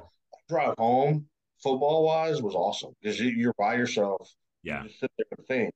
Yeah. And you'll think of something, then like I'd call our stewards coach, like, hey, like, dude, yeah. I just thought about this. Like, talk, like, let me talk this through and like see what yeah. you think. Like, yeah, all right, uh, you know, or you know, you just kind of saying same thing in the morning. I'm just drinking my coffee for 45 minutes and just yeah. thinking, you know. Yeah. Um, now I was I've always been a person though that has put work before, you know, you always hear like, do you work to live or live to work, you know? Right. Um, like I've always put work first. Yeah. Um, well, not like when I had, you know, crappy jobs like in high school, but like yeah, I got yeah, yeah. I got like you know, like I was up there till eight thirty, nine o'clock, not just to say I was, like just making sure like am I missing any detail? You know what right. I mean? Right. Um so then um son is born and then obviously, you know, when I became a, in the coordinator in 14, obviously, you know, that you know, that adds extra layers of absolutely responsibility, stuff you gotta take care of, like so, um, in February of 17, our first kid was born. And like, it was back in my mind, like, okay, like, I, have never done it. You know, I've sure. never done yeah. the football season with a kid. You hear all the horror stories, right? You hear all the either people getting out or marriages that don't last or, you know, mm-hmm. bad relationships just because coaches, you know, and, and our assistant head coach, Sean Evans, who's now the head coach of Texas City, he um, he worked for Tony Heath at Pearland, and he told me something, and I've always remembered it, and it's kind of sad. Um, but and he, Tony Heath says you're either coach of the year or father of the year. There's no possible way you can be both. And I think there's some truth to that, just because there's so many hours away from, you know. Now there's some guys that, in you never know everyone's a hundred, you know, situation. But from the outside looking in, there's some guys I'm like, man, they seem like they've got a great balance. Like right. they're really good coaches. They seem always seem prepared. And it seems like they've got great, you know, they're great with their kids and all that. Like, right. One that comes to mind is Jason Britton at Angleton. Like, great dude, call. Great call. Yes. I mean, the dude, like, he yeah. does, like, he is everywhere in Angleton. Boom. But then you look and he's, and he's like running marathons now. Like, Coach Britton is yeah. in great shape. I, mean, I don't like, know where he does all the time. He's like a, yeah. He's like a freak of nature. Like, yeah, it's like, dude, do you, like, do you not sleep? Like, how do you get this many hours in a day to sure, do right, right. kids and, you know, but, um, damn good football team too. They had a great season. Oh yeah, and he's very like an outside the box guy. Yeah. Like he, yeah. like he's, yeah, he's he's he's a good one. Um, and so I was kind of nervous about it. Not only having the kid first football season, all that, but also then you add in the forty-five minute commute. Sure. In the morning and at night. Well, that's an hour and a half that you know. Yeah. Um, and just like with my wife's job, we weren't going to move down Texas. You know, like it was right. good for her, job. Right. So, you know, I was kind of like, and I was nervous just because I know myself being like, I've always chose work first, but like now kid's involved, so that's that's something I've never I've Yeah. never dealt with, you know. Um, and we had just bought a bunch of stuff from CoachComm, and I was I was on football scoop one day, just like I do every morning, just to see like, hey, what's going on football scoop? Yeah. And like CoachComm had a, a job posting, I was like, what was Wow. that? You know, like Yeah. the guy, our rep seems like, you know, he's pretty he happy and you know, yeah. this and that. And so I te- I didn't know he left. I just texted him because I figured the job posting just said like a, a rep in Austin, Houston, San Antonio. So I texted him and he just said, send your resume to this guy. And I'm like, oh, well, I have no business experience. So I'm not, not definitely not getting this job. So like, I didn't even make a cover letter because I was like, I, I got to apply for it to say I did. Right. So I don't even change my resume. Like it was the same resume I applied for, and I didn't know so after the fact, but same resume I applied for the head job at Brazosport. So it still said like seeking AD slash head football coach on it. Like I was like, go exporters. yeah, yeah, no doubt. Like a big, a big anchor on it, right? So, um, no, so I was like, and I like hit send. I was like, oh crap. I was like, whatever, dude. Yeah. I'm not getting anyway. Well, like two weeks later, me and my wife are just sitting there like on a Sunday in our living room, and my boss now emails me, "Hey, I'll be in Houston on these dates. I'd love to interview you." And I was like, "What the hell?" Like, Yeah. I looked at my wife and I was like, "I was like, I'm about to look like a freshman coach interviewing for a head football job. Like, I have know Yeah. nothing about business. You Right. know, I've never like sold anything in terms of like product. You know, I was like, what? You know, like I started googling like." Eh, There's all these like sales like rule. I'm like, okay, this, this is gonna be terrible. So you, like, you like the movie Step Brothers? Yeah, Kind of like in Yes. Step Brothers, you're doing like prestige worldwide. You're like learning learning how to invest. yes. It was I mean, and so what's funny is like I never I've never been one to get nervous for interviews. sure, sure. Um, especially, you know, football, like it's pretty comfortable. But there is kind of like that, like especially for a head coaching job, you have no idea what they're gonna ask. But for like coordinator position coach, I mean, you go in there talk football, whatever. But there is always kind of that kind of like weird feeling of like, you know, this one, dude, I was stress free because I was like, if I look like an idiot, I don't care. Like it's not like yeah. it's a, a football coach is the call around that dude, this guy's an idiot, you know. So Yeah. I was like, whatever. So um obviously interview goes real well. Um for me and like what they told me about the job and stuff. And so, you know, I was, you know, so I thought about just kind of everything like with the new, you know, the new, the new baby and, and all that. And I just kind of came to realization, like, I just was, was like, you know what, I'm gonna give it a shot. And my wife was like, Are you sure? Like, she was, she thought there's no way because Yeah. she knows, you know, that's all I've ever wanted to do is play football or coach football. And so, yeah, yeah. she was like, Are you sure? I was like, Yeah, yeah, I think so. And I was like, If I hate it after two years, I can always get right back in. Absolutely. You know, she's like, Yeah, but like, you think you could be a coordinator? I was like, Probably not, unless like a good buddy of mine was a head coach somewhere. But I was like, I worked my way up quick the first time. Like, you'll be fine, you know. Yeah. Um, and you know, it's funny. Your wife like, sounds a great coaching wife, by the way. That she's like concerned about. Can you be a coordinator? Like, I love that. Actually, that's great. She thought there was no way. He Like, gets it. yeah. And Yeah. so he uh and so anyway, so it's funny though now, you know, like that first year, everyone told me that it had gotten out, you know, because I made some calls like Yeah. I don't know if you know Jambroni, the Riddell guy. Uh, but he no, I don't think so. he used to be the Houston ref for Riddell, and now he's like way up there. But he used to, you know, coach. And so I called him. I said, "Hey, man, here's the deal. Like, tell me what what am I doing?" And he told me some good stuff. He's like, "Don't touch your TRS. Leave it there in case you get back in." But he said, "You know what?" Yeah. He's like, "You're either gonna like it or you're gonna hate it, and you'll know. You know, you'll know quick." He's like, "Give it two years, though. You know, you might have a bad first year because you're new to Right. it, but Sure. you know, whatever." And he said, "If you hate it, there's nothing wrong with it." Blah blah. And so, um, you know, and he asked me some just kind of questions like about the business, just to see to make sure like he thought it was good. He was like, "Yeah, that sounds good." You know. Um, yeah, I mean, he's like, just trust your gut, but yeah, I mean, just do what you want. So anyway, so um and it's funny, he did tell he told me he said, You'll know the the thing he told me he said, You'll know that if the first year you're missing football a ton, just remember every year you're out, it'll get less and less. He said if the first year you don't miss it, he goes, I guarantee you're gonna stick with it. And I was like, dude, I'm probably gonna miss it a lot, you know. Yeah. And so and I still do miss football, but like the whole the football part, I think I'll always kind of always remember and miss and all that. It's all yeah. the other stuff that comes with it, right? But it was weird, man. That first year, I was fine. Like I, yeah, I think I, I, I was just putting so much time in. Yeah, I you were trying to succeed in your new role. Yes. Yeah, I get it. Yeah. And I, I think like I was almost becoming obsessed, like with every little detail with this yeah. and that. I think I needed to step back and just take a breath. You know what I mean? Yeah, like it was fun to like go to high school ball games and just watch it like a regular person, not like sit there and be like, all right, what is safety doing here? Like, what formation? Like, right, like, right, was, right. So I was just sit there and be like, I'm just gonna watch the ball, like follow the ball like a fan. Like I'm not gonna yeah. see if they're three down, four down. Like I'm just and like it was like it was great, you know. And so, yeah. um, and like I said, like I still I still miss it, but like it's funny now. You know, I've been out for five and a half years now, and uh, no six years now, but um looking back on it, like family wise, best decision I could ever make. You know, be, because of yes, I do travel a lot, but most of the time it's you know it's during the week. So like, just I always think like all those weekends I would have missed sure. with the kids if I was coaching. Like the only weekends I miss, or you know, if there's a clinic, which I don't have to do a, a ton of clinics. You know what I mean? Like maybe yeah. three or four years.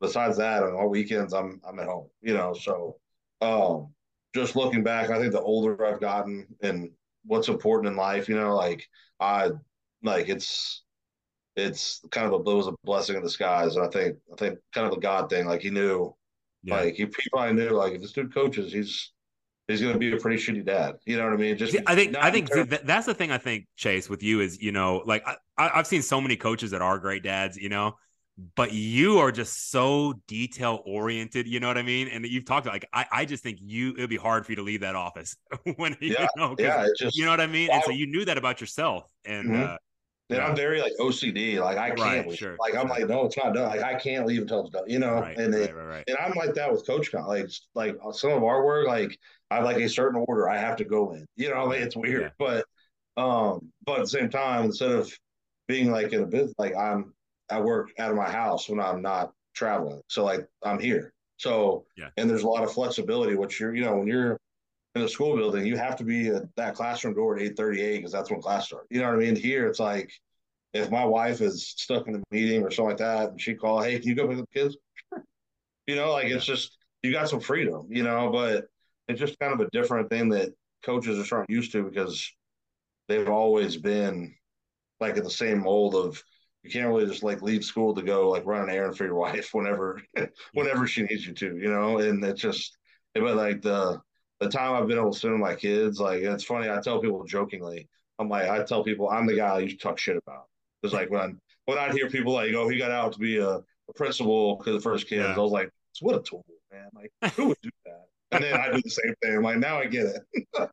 you know, it's funny. Like for me, like I, I people always ask, like you know how do you like it? You know, and it, I've done a couple different jobs in sales uh, since mm-hmm. the time I've been out. And what I always tell people, man, if if I didn't have Daktronics, I would be back in coaching. Because mm-hmm. I mean, there there are a lot of really tough sales jobs, and I think a lot of people think that you walk into these sales jobs and they're handing out six figure salaries. And I'm like, I've never made six figures in sales personally, you know, and I and I, and I was like, it's not that easy. It's it's high stress at times, you know, in that environment of having to sell. And so the Daktronics, though, similar to you of CoachComm, I'm working with the people that I like to be working with. I'm 100%. working with ADs and coaches. Like that. That's why I like it. The other, some of the other jobs I've done, man, I uh, it wasn't, man. So what, what I say that for whenever teachers are struggling, man, I, I, know things are harder even than when I left talking to some friends. Mm-hmm. I know things are getting tough, and the, obviously COVID was a big, just yeah, big change and everything. But I would encourage people that it's just it's grass isn't always greener, man. Mm-hmm. And the thing that I miss about coaching the football, I was able to do the broadcasting, which I yeah. actually kind of really have enjoyed, man. Yeah. The thing I like about the thing I like about being out of uh, not having a team is now I can kind of focus on the whole picture. Like right. I can go broadcast different games, see different buddies, call their mm-hmm. games. Mm-hmm. Like I just love it. Um, but the thing that I miss is, and I'm sure you feel the same way, is like the players I keep up with now, like some of those kids from that defense you played against, like my nose guard, I still to this day we do podcasts together and we hang out all the time. Right that's the last of those relationships I'm ever going to form. That that makes me sad. Yeah. Whereas the coaches, they get this a new group of kids every right. year. Like that's the thing that makes me sad, man. But um, but yeah. I, so anyone listening, again, do what Coach Fick did. You know, just just weigh what your situ every situation is different, right? You know, your personal situation, the school you're at, your commute, the job you're taking. And I just say be very be very careful, but also like there, there's a lot of great things about education, man. You know, I know I know yes. like some tough things after COVID, but uh, a lot of great things too. But um, mm-hmm. okay, couple couple last questions here. You said you lived in the Heights. I also lived in the Heights for a time, so we're kind of there. And then I yep. moved to Katy. You lived in Sienna for a time, which is where I used to coach at. But I'm kind of interested. You live in Friendswood now. And that's a town I've always been kind of intrigued by because my first ever teaching job, a lot of people don't know this. I wasn't a coach, but I was a teacher at Clearbrook High School. I was a Wolverine. Oh, okay. I was a Wolverine for a semester. So Clearbrook has actually got a Friendswood address. So it, yes, it's right it there, even though it's Clear Creek ISD, you know. But Friendswood always intrigues me because like we always talk about one horse towns. I think Friendswood is kind of like a, a forgotten one horse town sometimes. Like mm. it, it is a one horse town, you know, and I feel like Friendswood, they're always good maybe not like contending like at the very very deep end of the playoffs, but they're always just a tough out, and they're never mm-hmm. really bad for the most part. You know what I mean? They're right. just a good program. It seems like a nice small town feel, a little bit you know older, which mm-hmm. I kind of like sometimes. Not not all these new master plan, but like a kind right. of yes. older feel to it. Just for any people here listening, think about real estate or where to, their family. You know, I just moved mine to Katy. Like, talk to us about what it's like to live in Friendswood with a family. I'm just really curious about that.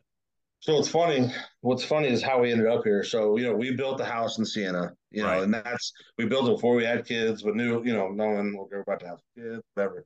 And we love Sienna, right? Like, um, great community. You know, like I heard some of the stuff that that Coach LeFevers are saying. Like, it almost feels like that community is a one horse town for Ridge yeah. Point, you know, and yeah, and all that. Well, so, you know, my wife is in the business school. So her, like, you know, when the school builds a when a district builds a new school and they redraw the lines, she didn't know anything about anything yeah. about that. And so yeah. when they I can't remember what year it was, but it was like one summer they were saying like Ridge Point was busted the seams. And They were like, okay, like this third of Ridge Point's got to go to Hightower, and people lost their shit. I like, remember hearing about that. Yeah, like, yeah, like they were like protesting on Highway Six. Wow, I was like, I didn't know that. oh, dude, like the people say, yeah, it was bad. And so my wife was like, "What are they so mad about?" I said, "Okay, let me explain this to you. Like, people moved to Sienna to go to Ridge Point. Mm-hmm.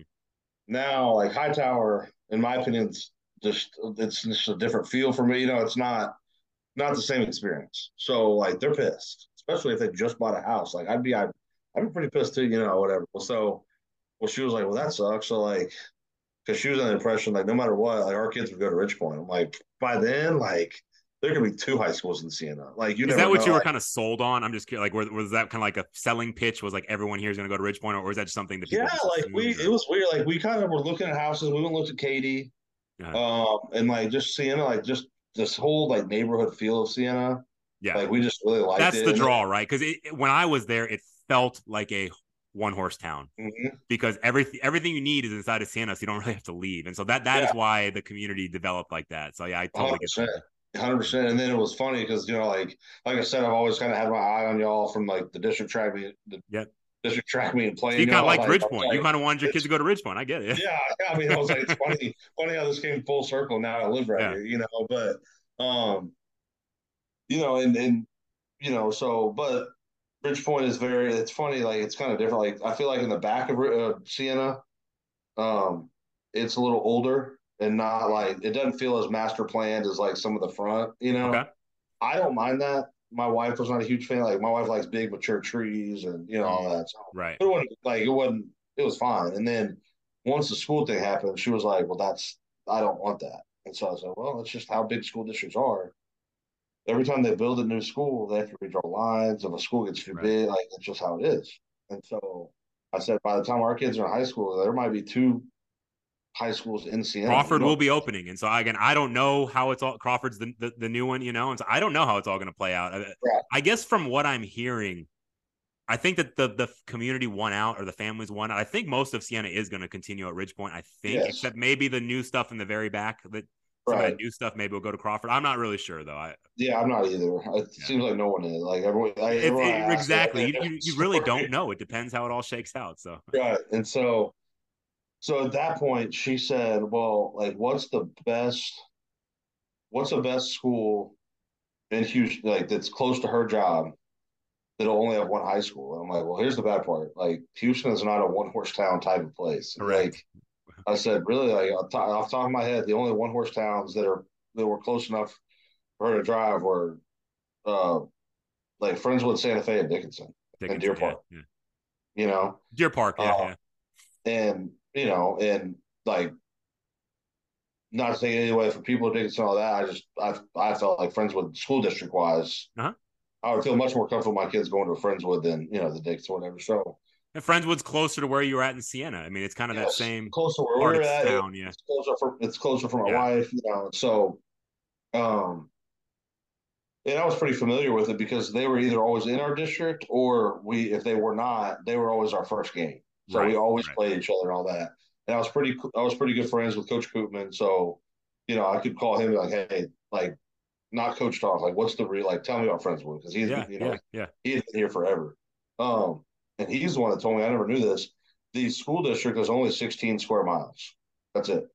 So it's wow. like it's never going to have to like. That's cool. Blow, That's like, really cool. You can, yeah. It can get landlocked, and you're never going to have you know. And you go look at the history; they're always around between 2,000 and 2,300 kids. Yeah, they're not six A. It's not six A. Mm-hmm. It's five A. They went six A for one realignment. They right. were six, they were actually that was like one of their better teams. They ended up going to the third round at six A their first year. But yeah, yeah, I mean they're never like that one year they were like one of the smallest six A's in the state. But yeah, yeah I mean, you're yeah, it's just um, and so we started looking at houses and all that and finally got one um, and moved down here and we like it's a little it's different than Sienna, like just a little more cliquish, you know, like you kind of got to like get in with the cool crowd, feel like parent wise a little bit, you yeah. know, but but um, well, let me ask you this, and again, I'm nerding out on this. I'm sorry, people, if you can fast forward if I'm getting too off topic, but I'm just curious in this town, is it like where there's people that have been there for a long time, or, or like are there new couples? Because you know how like in the Heights, you have a lot of young couples moving in there. Yes. Is, is Friendswood kind of like the Heights where you're getting some of the young couples moving in, or is it more scattered like, and older, or what? I could be way off, but just from my talking to people, it's like 50 50. Like, there's a guy, a dad that was on my son's baseball team, like, and he's older than I am. He's like 45. He went to Friendswood. Yeah his parents still live in Friendswood. Yeah. Like, you know what I mean? And like, there's a lot of people like that that have that have come back. Yeah. You know what I mean? That like that, and there's also people like us that newer families that have moved in. Um, so I, it's kind of like a mixture of both, Very which cool. I kind of like. You know, um, yeah.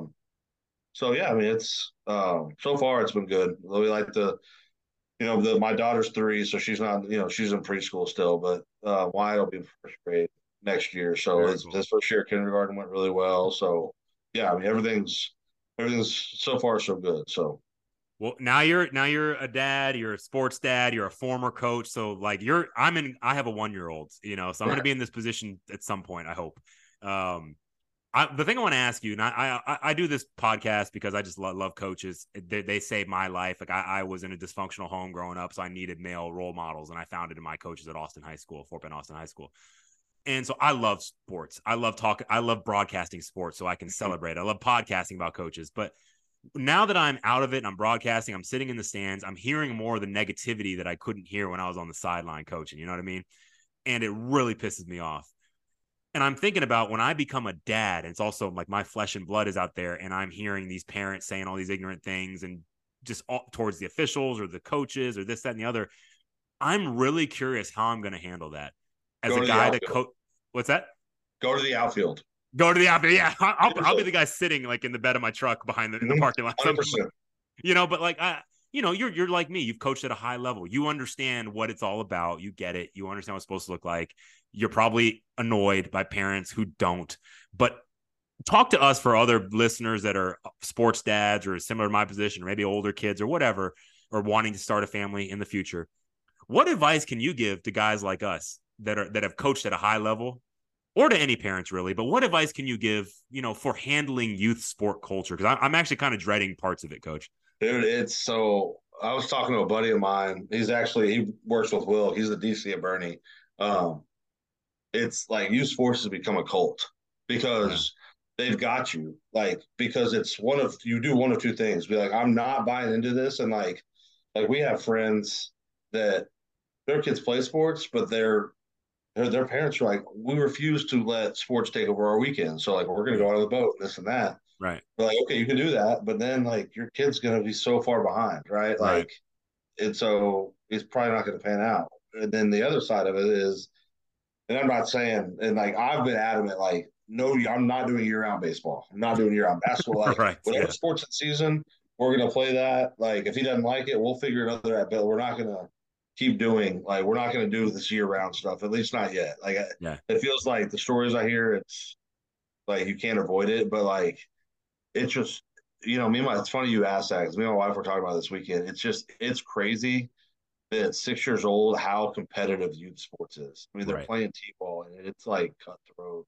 Not really from the parents like being terrible, but I mean just like some of the coaches like trying to kind of like not like cheat cheat, but like bend the rules. I'm like, guys, it's it's t-ball, man. Like it been, but I'm guilty, not of cheating, but like I'm guilty of getting fired up. Like like if it's a close game of t-ball, I'll get up and I'll like I'll like pace up and down, and I'm like, what am I doing? Like it's right? You know, like you just get sucked into it. It's just, and I just don't remember. And maybe it was always like that. I just don't remember as a kid being it like this high stress for a six year old t-ball game.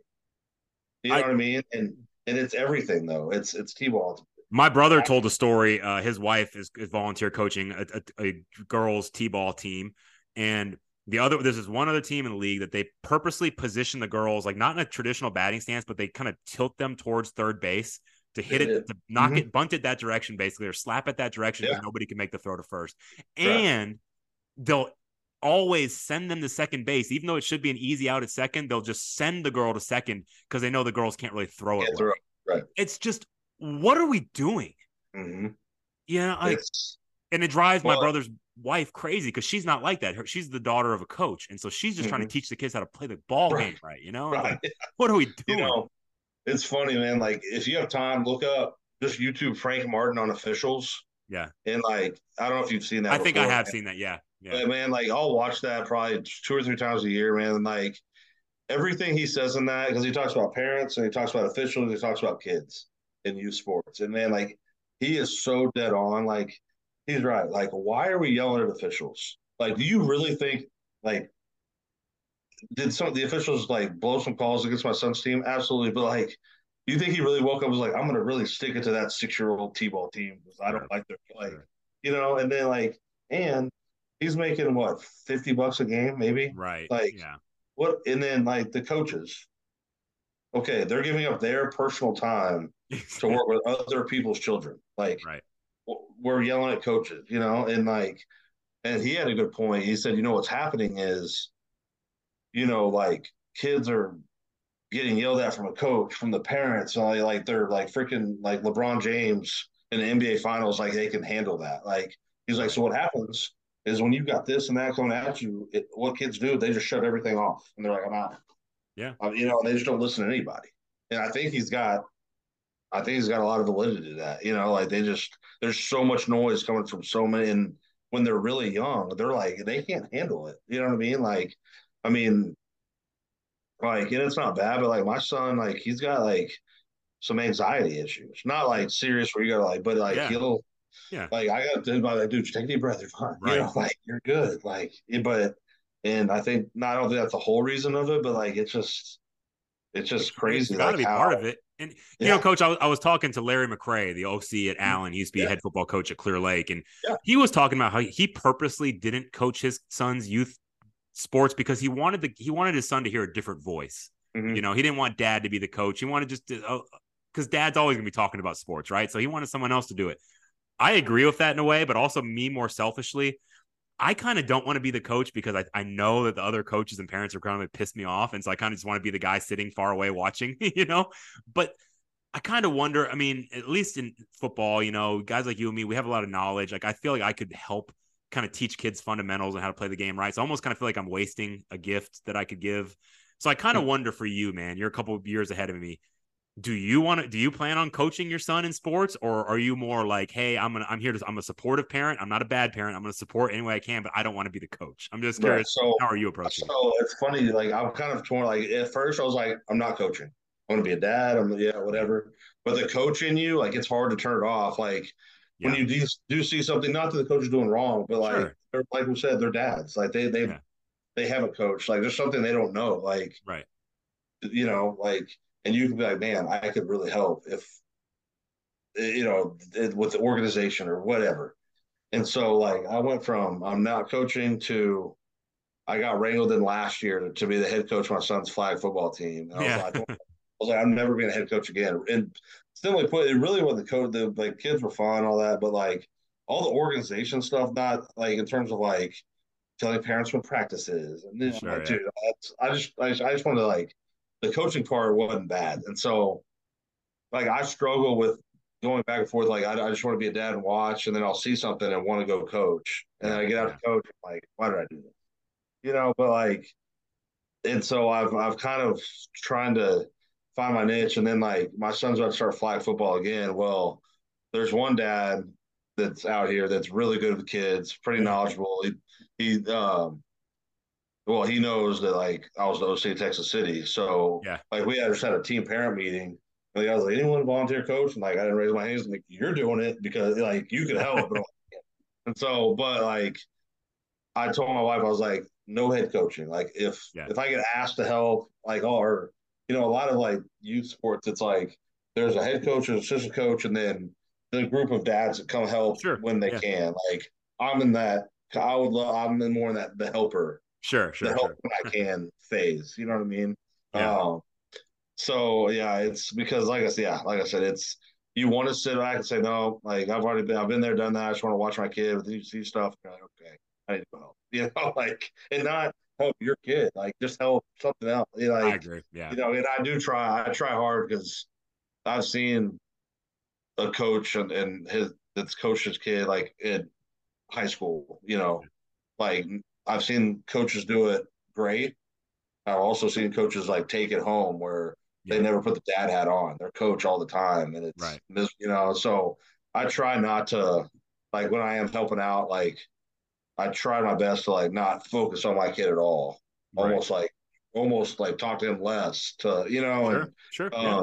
But yeah, it's it's crazy. But like yeah, it's the the youth sports movement is it's absolutely crazy. I mean, I'm interested, man. I cannot wait to see how we we navigate it as a family because I I have some I don't know I have opinions, but I just don't know how I'm going to feel. So I'm I'm I think mm-hmm. I'm like you. I'm I'm kind of thinking the same way you are, but we'll we'll see how it goes. The coach, we're kind of getting towards the end here. A couple fun things and some fun stories. You met all of the Rockets from the back-to-back championship championship years in 94 and 95 uh, because the, the minority owner of the Rockets was one of your dad's clients. So he actually got you all tickets and let you go in the locker room after all the time. All the wow. time. Tell us about that because all my like fans here are mostly times, Rockets. Right. So um, so yeah, it was you know it was the two years Jordan sat out, right? So now now I realize why. Thanks for reminding us. Yeah. Uh, but yeah, and that was like the years, right? I mean, That's, it know, is. That is correct. That's accurate. Hakeem and Vernon Maxwell, Sam Cassell, Otis Thorpe, yep, Otis Sam Cassell. Robert Horry, Kenny Smith, Scotty Brooks was on that those teams. The the coach from the Thunder, you know, like, um, but yeah, so we would go, and it was funny, you know. Now you think like, oh, if you're the owner, you're in the box. Like we were never in a suite with like he would get us tickets, but not with him. Ah. But we had great seats, like row three, right behind the backboard. You know, like yeah. well, like one game it was the NBA Finals and we sat like right next to Olajuwon's parents. You know, oh like oh I mean, it was wow. Yeah, and so and then after the game, we'd get to go. Um, we'd go in the locker room, and then they have like a almost like a from a little kid, from what I remember, it, it almost kind of like it was like a big empty room, almost like a hotel meeting room where they'd have like their after game meal or whatever, and they'd let me go like free run, like just autographs. You know, I mean, it was yeah, it was cool. We met um, the year they played the, the played the New York Knicks in the finals. Yeah, we, yep. uh, that was we, the first one. Yep. Yeah, we um, we got to actually sit and talk with Evander Holyfield, which is around the same time the Tyson ear fight. Yeah, the was, real deal Holyfield. Oh my yeah, God, you, you're living every '90s kid's dream. Jesus. yeah, I mean it was it was pretty sweet, man. Like and it was, you know, it was kind of I was too young to realize like yeah, we're just gonna hop in the car and go to Houston because it's a free, you know, it's a finals game. We got yeah. great ticket, like in this whole experience, and like again, I was like, okay, like cool, this is cool, you know. But now I'm like, damn, like that was awesome, like you know that, that the whole incredible. experience, and so it. it's funny, like I'm kind of because of that, I'm kind of always like rooting a little bit more for the Rockets and like the Spurs and the Mavs, just because I've always had that kind of like that connection, yeah, you know.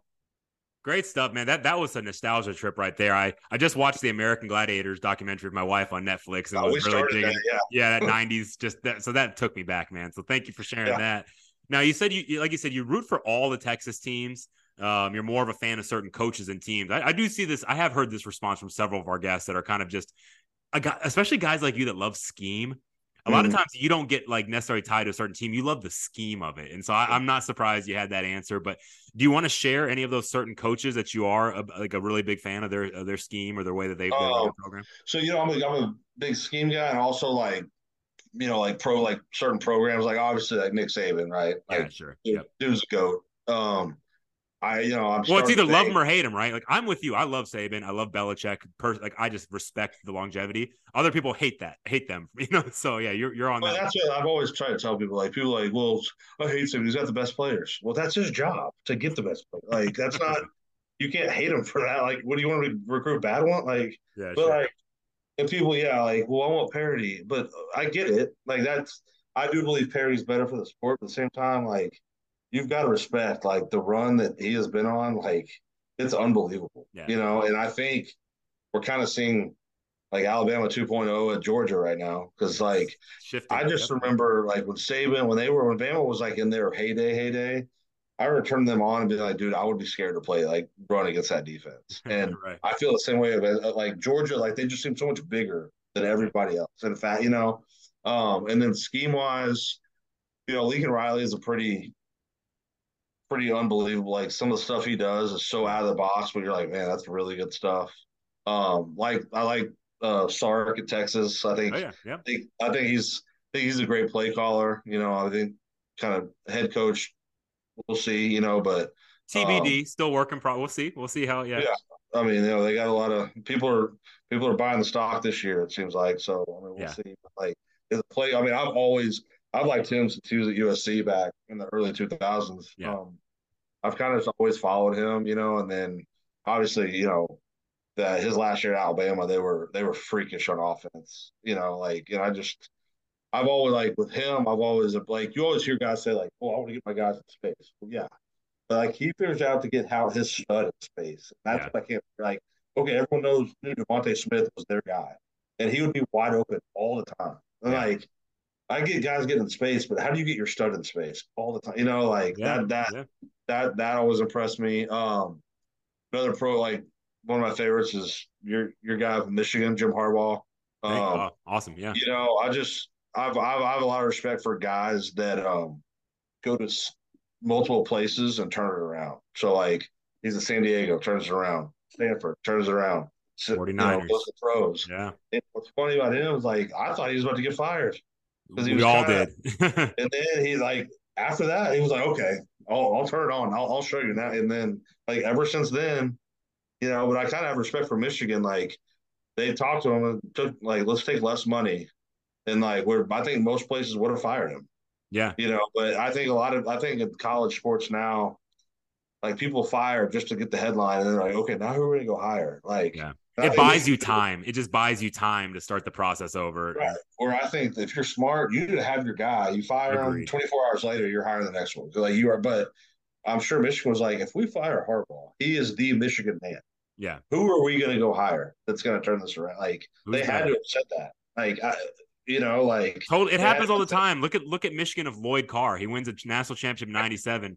Suddenly, it's not good enough when he's not winning championships anymore, and now you get Rich Rod, and then mm-hmm it took us 20 years right. to get back to this 100%. point. You know? Well, and I say so the same thing about like like crazy Texas fans. Like right. everyone, before Mack Brown won a national championship, every time he lost to OU, oh, we, we want to fire all blah. I'm like, y'all would love ten wins a year every year now, like because they haven't done it since he left. I don't think, you know, right? Or maybe they did one year with Herman, but totally agree, know. man. If you find your leader that that fits your culture, just just stick with them. Right. Um, Obviously, if, if, something crazy happens, you have sometimes you got to cut a guy, right. cut some loose. But no, I'm with you, man, 100. percent I think the biggest thing just on the Michigan, he made the tough decision to get rid of Don Brown, you know, a well respected yeah. defensive coordinator. But I'm going to tell you right now, and you know this because you know me, you've scouted me. I am the opposite style of defense. That guy is blitz. Complete op, dude. Complete he, he does not care. He does not care, and he doesn't over zero disguise it. And that's how Ohio State dropped 70 on you. Right. Easily, yes. You know, but uh, anyhow, well, well, coach, last question, man. It's been a great episode. Last thing, just for some fun you you're at one of those places, man. It, it, it is up there with you know with, with uh, you know your your North Shore, your your Duncanville, your your your you know your Aledo, your your Katy. You're one of those places, Lake Travis. You are a blue blood, in my opinion, of, of high school football. Just give us your Mount Rushmore, you know, and you you're you you're one of those guys that have been around that town for a long time before it was Lake Travis we know. So whether you want to give us some guys from your generation that maybe we haven't heard of, or if you're going to go kind of more the Bear, uh, you know, Baker Mayfield kind of route. But I'm just curious, your all-time Lake Travis top four, your all-time Lake Travis Mount Rushmore. Oh, Lake Travis top four. So I'd have to put Todd Reesing on there because he's kind of the first Great. one that put that put like that kind of like that Lake Travis quarterback Matt yeah. like and and what uh, he did at Kansas. That that's yeah. pretty cool when you look back on it after all these years they haven't. It's pretty cool what they did. I mean, he freaking him and Mangino won an Orange Bowl. You know, like that's absolutely. Yeah, you know what I mean. I love that pick. Actually, I love that pick. yeah, I mean, and like, um, so I'd go with him. I think you know he didn't really pan out in college as well. He did better at SMU, but Garrett Gilbert in high school yep, was yep, yep. He and like a buddy of mine he was like student teaching Lake Travis, and he kept telling me, like, dude, this dude is the best quarterback I've ever seen. I'm like, whatever. Like, I, know he's good, but like, he's yeah. just the best one at Lake Travis. That's, you know, like, and he's like, I'm telling you, I'm telling you, this dude is different. I'm like, whatever. So, the first game I ever saw him play was his junior year in the state semifinals. They played Dayton. And he went like 34 of 37. I was like, holy shit. I mean, and just, and not throwing pitches. I mean, he's throwing fades he's throwing skinny posts, he's throwing yeah. 20 yard down. I'm like, okay, this dude's pretty good. And then yeah. next year, then the next week, they beat out of the park. And I was like, I, I mean, this dude threw like a 50 yard bomb into like 30 mile an hour wind. And yeah. I was like, dude, this dude's like, okay. Now I now I see the hype, you know. So you gotta put him on there. Um you know, it's it's hard. No one probably knows this kid, but he was a freak there. Uh, his name was Andy Erickson. Okay. He was like kind of a scat back, like receiver, running back type. He played. I think he played. I think he was like a year or two behind Garrett, so he played like. I think he was the same class with like Michael Brewer, who quarterback. Yeah. So he was like a big Chad Morris, and like when Hank Carter took over his his first year, but he was he was kind of a do it all back. Yeah. Um, trying to think. Last one last one. I, I mean, I guess you got to throw Baker Mayfield. Up. I was going to say you didn't. You didn't say Baker. So I don't know if that was by by well, design. He, you know, he only started one year in, in Lake Travis. I guess I didn't know that. Mm-hmm. Full time, yeah. I mean, wow. His story is kind of amazing. Of like yeah. what yeah. you know, he had a great year, obviously, and then yeah, but still no one offered him a scholarship. But I mean, I think you kind of got to get it to him. You know, I think a lot of people don't like his antics and some of the stuff he does. He's a divisive so, guy, right? Either you love him or you hate him. He's that guy. Yeah, but you got to respect, like, dude. I mean, don't don't don't have a lot of snaps in high school. Walk on at Tech, win the job as a walk on freshman.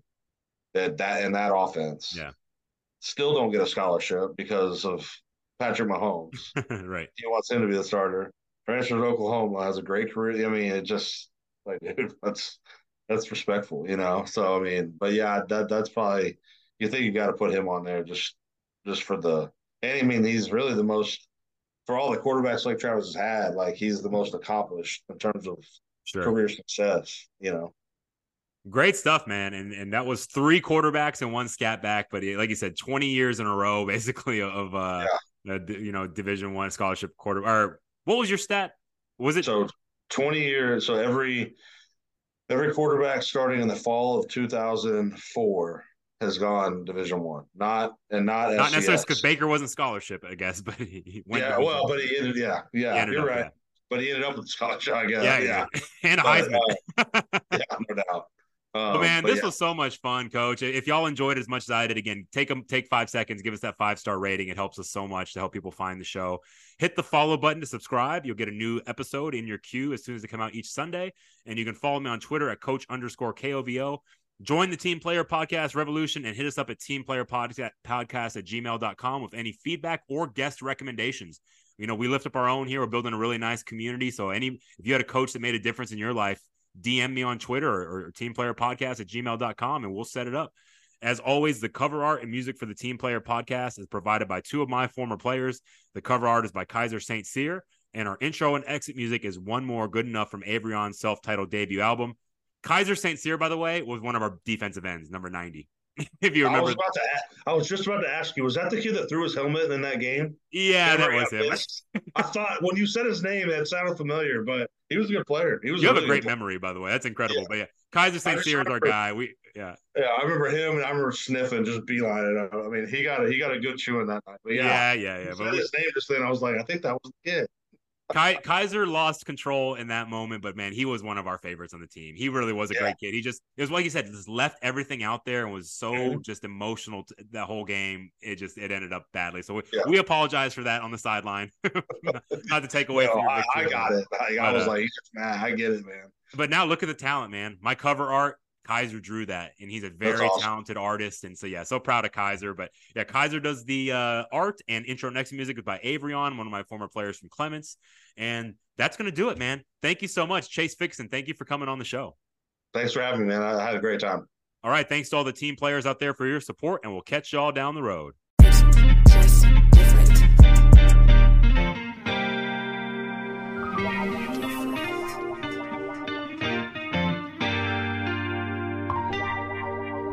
It always feel like I need one more boy and one more line. Record the track just one more time. My family think I bumped my head, lost my mind, ensuring them I'm just fine. I'm good enough, but I need one more boy and one more line. Record the track just one more time. My family think I bumped my head, lost my mind, ensuring them I'm just fine. I'm good enough, but I need one more boy and one more line. Record the track just one more time. My family think I bumped my head. Lost my mind, ensuring them I'm just fine, I'm good enough. But truth be told, I need some therapy. Initially, ain't do it voluntarily, but now